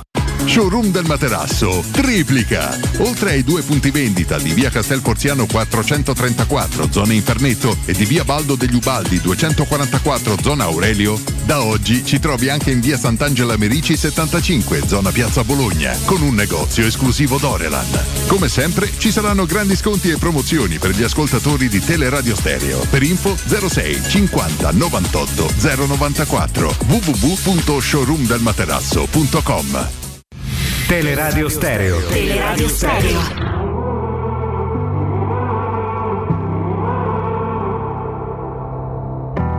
Broken scars behind my bones. The cracks show when it turns too cold. I try to hide the pain so no one knows. So far from the place we hold. All that I know, our love's lost in the meaning. Down as I go, I'm on my knees. Mercy, mercy, mercy, ooh. Can you save me from the darkness I know? Scars that you left growing me old, holding my breath out in the cold.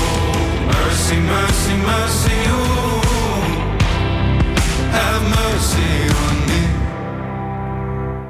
me. Torniamo in diretta. Cina, vado in ordine dal primo fino al settimo. Cina, Stati Uniti, Giappone, Gran Bretagna, la Russia, anche se denominata Russian Olympic Committee, e l'Australia.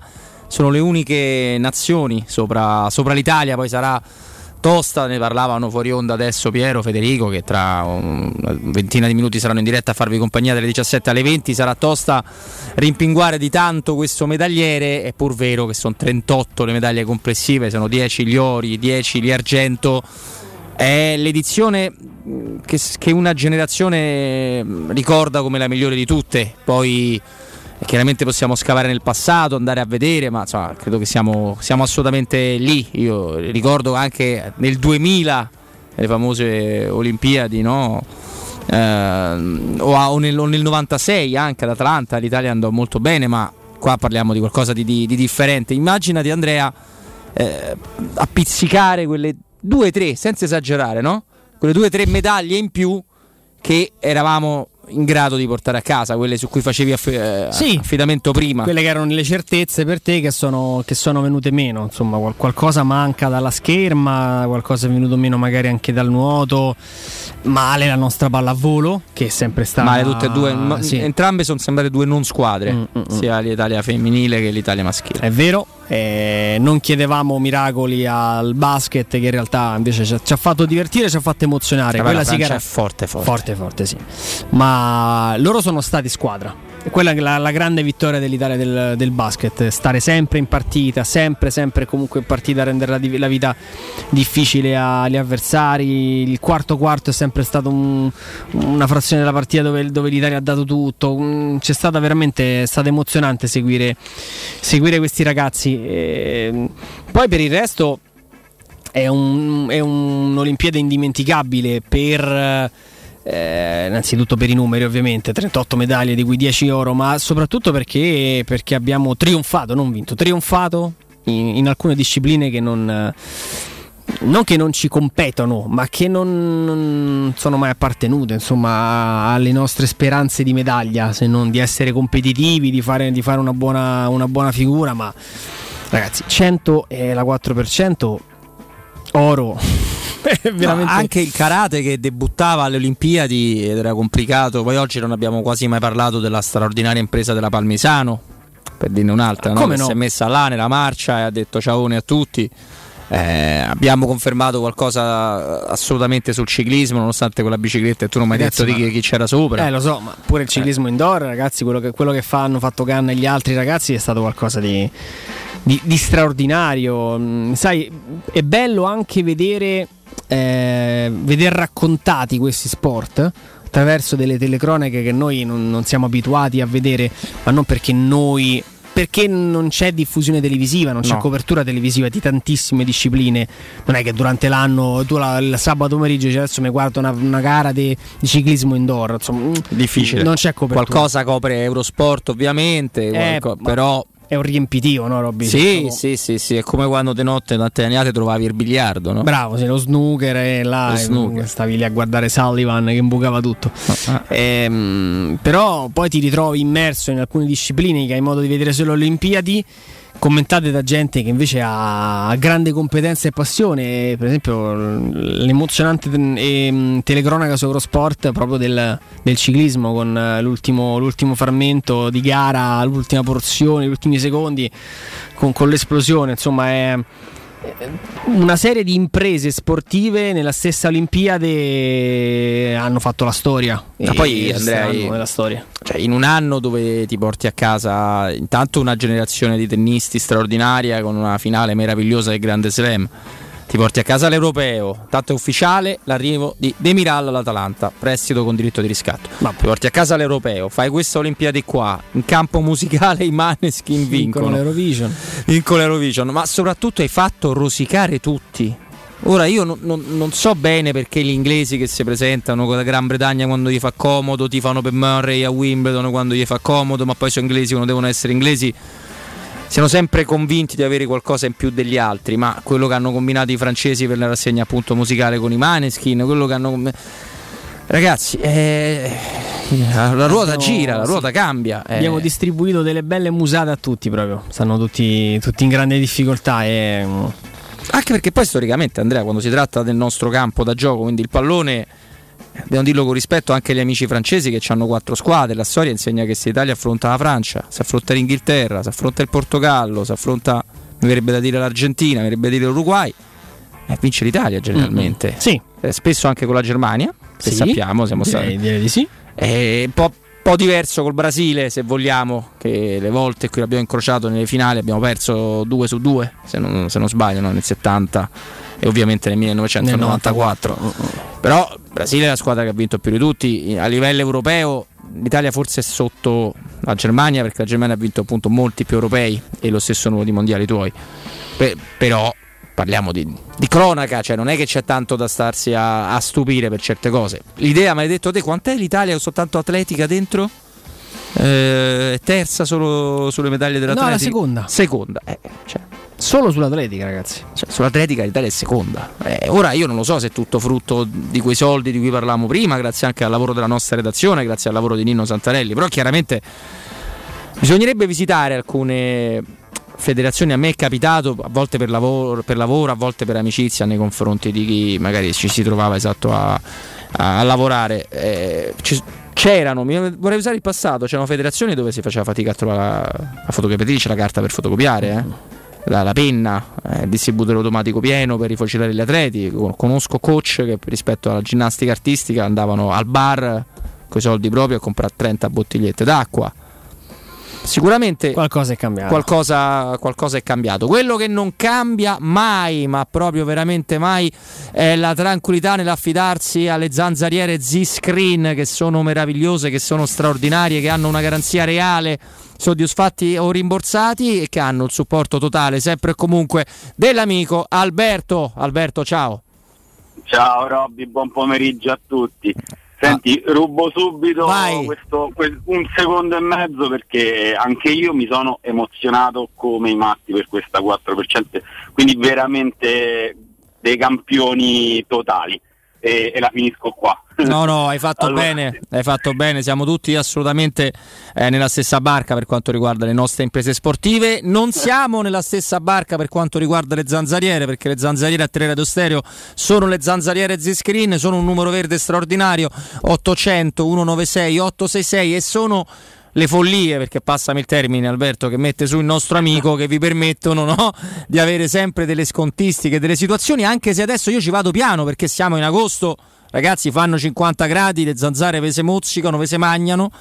Non lo so Alberto quello che può fare, però conoscendolo, prego Alberto. Allora, intanto quello che possiamo fare è dire che Z-Screen è aperta tutto agosto, non chiudiamo mai. Cominciamo da là. Perché insomma è il momento in cui effettivamente dobbiamo dare supporto a a tutte le persone che comunque nel tempo ci hanno affidato le loro case per proteggerle con le nostre zanzariere, quindi ancora di più in questo periodo sempre qualcuno di noi è attivo e avrete sempre in brevissimo tempo la possibilità di prendere appuntamento con noi. Come si fa? Semplicissimo. Si può chiamare al numero verde che è l'800 196 866 e parlare con uno di noi. Immediatamente vi diamo l'appuntamento in brevissimo tempo e soprattutto già durante il sopralluogo noi vi diamo il costo esecutivo del lavoro. Noi vi facciamo un preventivo così poi magari tra una settimana no, immediatamente vi diamo il costo esecutivo del lavoro, vi presentiamo il prodotto perché ve lo portiamo a casa, quindi toccate con mano quello di cui parliamo e nulla, se volete acquistate, se no non avete alcun obbligo o costo nei nostri confronti, quindi il sopralluogo totalmente gratuito. Per quello che riguarda le installazioni siamo un pochino più lunghi in questo mese, semplicemente perché ovviamente bisogna dare la possibilità ad altre persone di andare in ferie, quindi ci sono delle rotazioni, quindi ci stiamo attestando intorno a 15-20 giorni per quello che riguarda l'installazione. Comunque tutti quelli che stanno tornando, che hanno già finito le vacanze oppure che partiranno più là, ci possono contattare tranquillamente e noi gli diamo la possibilità ovviamente di fare il sopralluogo e magari di prenotarsi per il primo momento disponibile per l'installazione. L'altra cosa che mi va di dire è che comunque anche in questo mese noi riusciamo a garantire la stessa scontistica che avevamo cominciato a fare a maggio e questo lo facciamo solo ed esclusivamente per gli amici di Teleradio Stereo, perché bisogna sempre riconoscere quando insomma qualcuno ti è stato vicino e ha lavorato bene per te e quindi bisogna restituire qualcosa nella vita e questo noi lo facciamo con i nostri amici che non ci hanno mai abbandonato. E l'altra cosa ovviamente la faremo per i più veloci. Oh, vedi, io pensavo no ormai che succede dopo il redazionale, Alberto? Che succede? Dici un po'. Allora, di solito facciamo 5. Oggi, come ti dicevo, ho voglia di fare festa perché dopo l'oro nei 100, l'oro nei 400 mi va di fare festa, quindi i primi 10 che ci chiameranno subito dopo questo redazionale e ci chiameranno all'800 196 866 avranno il prezzo di gennaio. Mamma mia, tu sei matto, fracico, come diceva qualcun altro. Allora, Z-Screen, qualità italiana, qualità certificata, prodotto di assoluto livello, zanzaroma.it, le informazioni, i riferimenti, le testimonianze di chi ha già le zanzariere Z-Screen, i vari social dove mettere mi piace, ma poi la follia di Alberto, perché appena attacchiamo, quindi fra pochissimo, 800 196 866 i primi 10 ragazzi, il prezzo delle zanzariere di gennaio, quando fa freddo, quando non ve mozzicano e quando non pensate alle zanzare, i primi 10 800 196 866 i primi 10 hanno il prezzo di gennaio. Per il resto l'abbiamo detto, zanzaroma.it 800 196 866 prodotto italiano, lo ripeto perché stiamo facendo una grande Olimpiadi. Alberto, grazie mille. Grazie a te Robby, ciao a tutti. Ciao. Teleradio Stereo 92.7. Teleradio Stereo 92.7. Andrea, visto che è ufficiale l'arrivo di Demiral all'Atalanta, che tanto non ha avuto nelle ultime stagioni né rendimento atteso della Juventus né rendimento di Romero, che comunque ha fatto un'annata assolutamente straordinaria, viene pure da un europeo così, ma la Turchia è stata abbastanza una delusione, se vogliamo. Io pensavo che questo ragazzo diventasse forte più brevemente di quanto è. Certo, adesso va nella scuola di Gasperini, quindi sì. Noi vediamo Toloi che nella Roma è stato 7 partite crocifisso per un gol di Immobile su cui non aveva colpe. Immobile ai tempi del Torino, ricordo sempre, Toloi sta sempre là, ha fatto pure l'europeo con la nazionale italiana al posto di Mancini. Non finisce mai di stupire l'Atalanta di Gasperini, Andrea. Sì, tra l'altro per Demiral cambierà la vita, perché poi come difende l'Atalanta con Gasperini è tutt'altra cosa rispetto a modi di stare in campo così, diciamo, più sì, ho letto. Questo deve essere più classico, l'alimentazione, credo. Oltre il riferimento non è l'Atalanta. No, direi di no. Io credo che Demiral possa diventare un ottimo difensore. Qualche problema ce l'ha avuto, non so se di ambientamento, di natura tattica, c'ha avuto pure un problema serio. Lui si infortuna nella stessa gara di Zaniolo, quindi mazza. Quando ti fai male, ti fai così male, di certo non è uno step positivo per la tua carriera, però ha le caratteristiche da difensore per Gasperini, perché ha quella tigna vera, quella capacità insomma di, anche cattivo in senso buono, sì, cioè un difensore cattivo, sì. Non è un difensore molliccio, anche abbastanza dinamico. Sai che Gasperini poi a un certo punto il difensore te lo trovi in area di rigore e se fai 6-7 gol non sei un difensore di Gasperini, esatto, quindi tutti vanno lì e migliorano, tranne rarissime eccezioni, quindi mi aspetto che Demiral possa tornare ai suoi livelli, insomma i livelli che poi lo hanno portato ad essere acquistato dalla Juventus. Certo, lui è un caratterino, per cui spero si sia per lui, perché poi invece io auguro all'Atalanta di arrivare nona, decima, possibilmente quindicesima come i tempi di quando ero bambino io, però ecco, spero si sia informato bene appunto per se stesso su quello che è lavorare con Gasperini, perché altrimenti ti puoi trovare un attimo, cioè in molto piccolo, ti ricordi, ci fu Giampaolo che non volle Castan perché non propenso all'età che aveva a fare i movimenti difensivi richiesti da Giampaolo. Castan è un giocatore incredibile, colui il quale in coppia con Benatia è stata, ma in coppia con Benatia, in coppia con Marchinio, cioè tutti quelli. Castan era una sorta di Zago, era quello che tu sapevi a dire quanto è forte Samuel, che era vero, e ti dimenticavi di Zago, che con quella cattiveria, con quella precisione, con quei metodi, se vogliamo Rudy tanto quanti quelli di Samuel, ma con la testa più da comandante della difesa, no? Non Federico Fazio, ecco.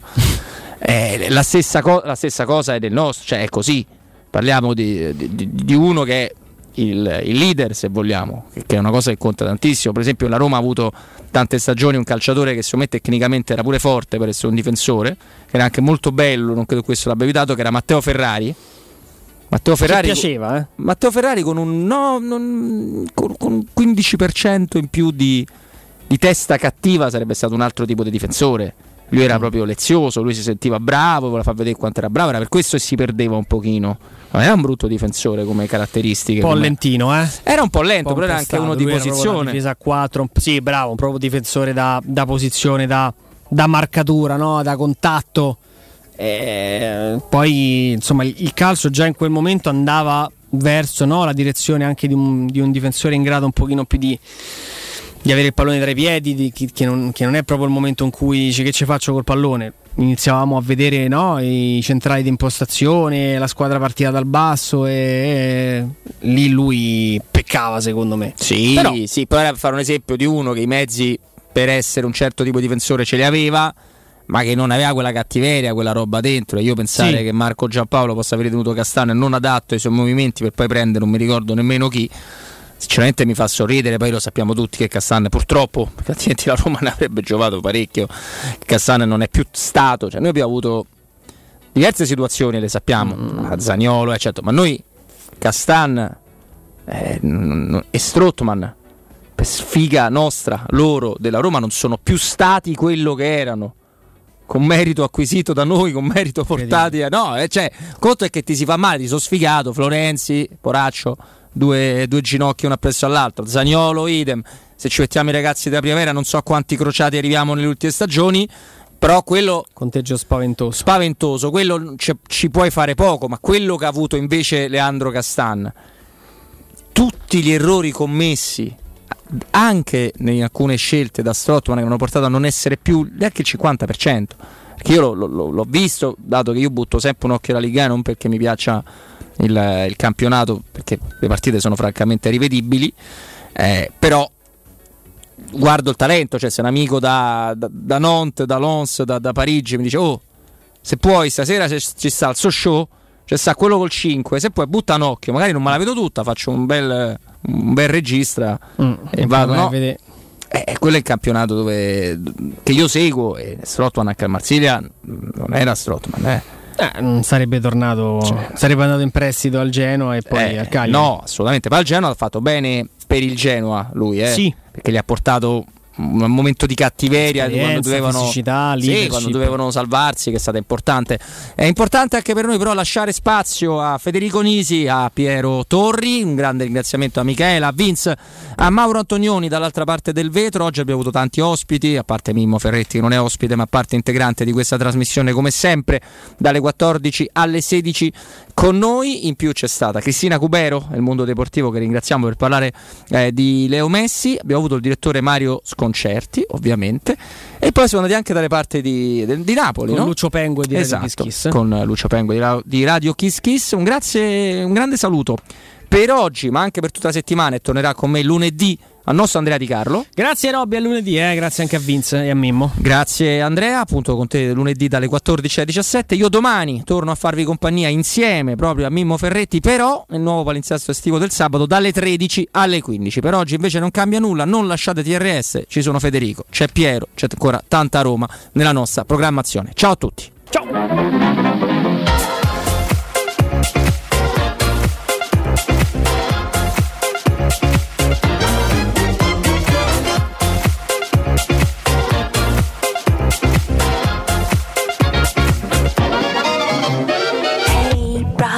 You thinking, leave that on record spinning, you feel the rhythm going.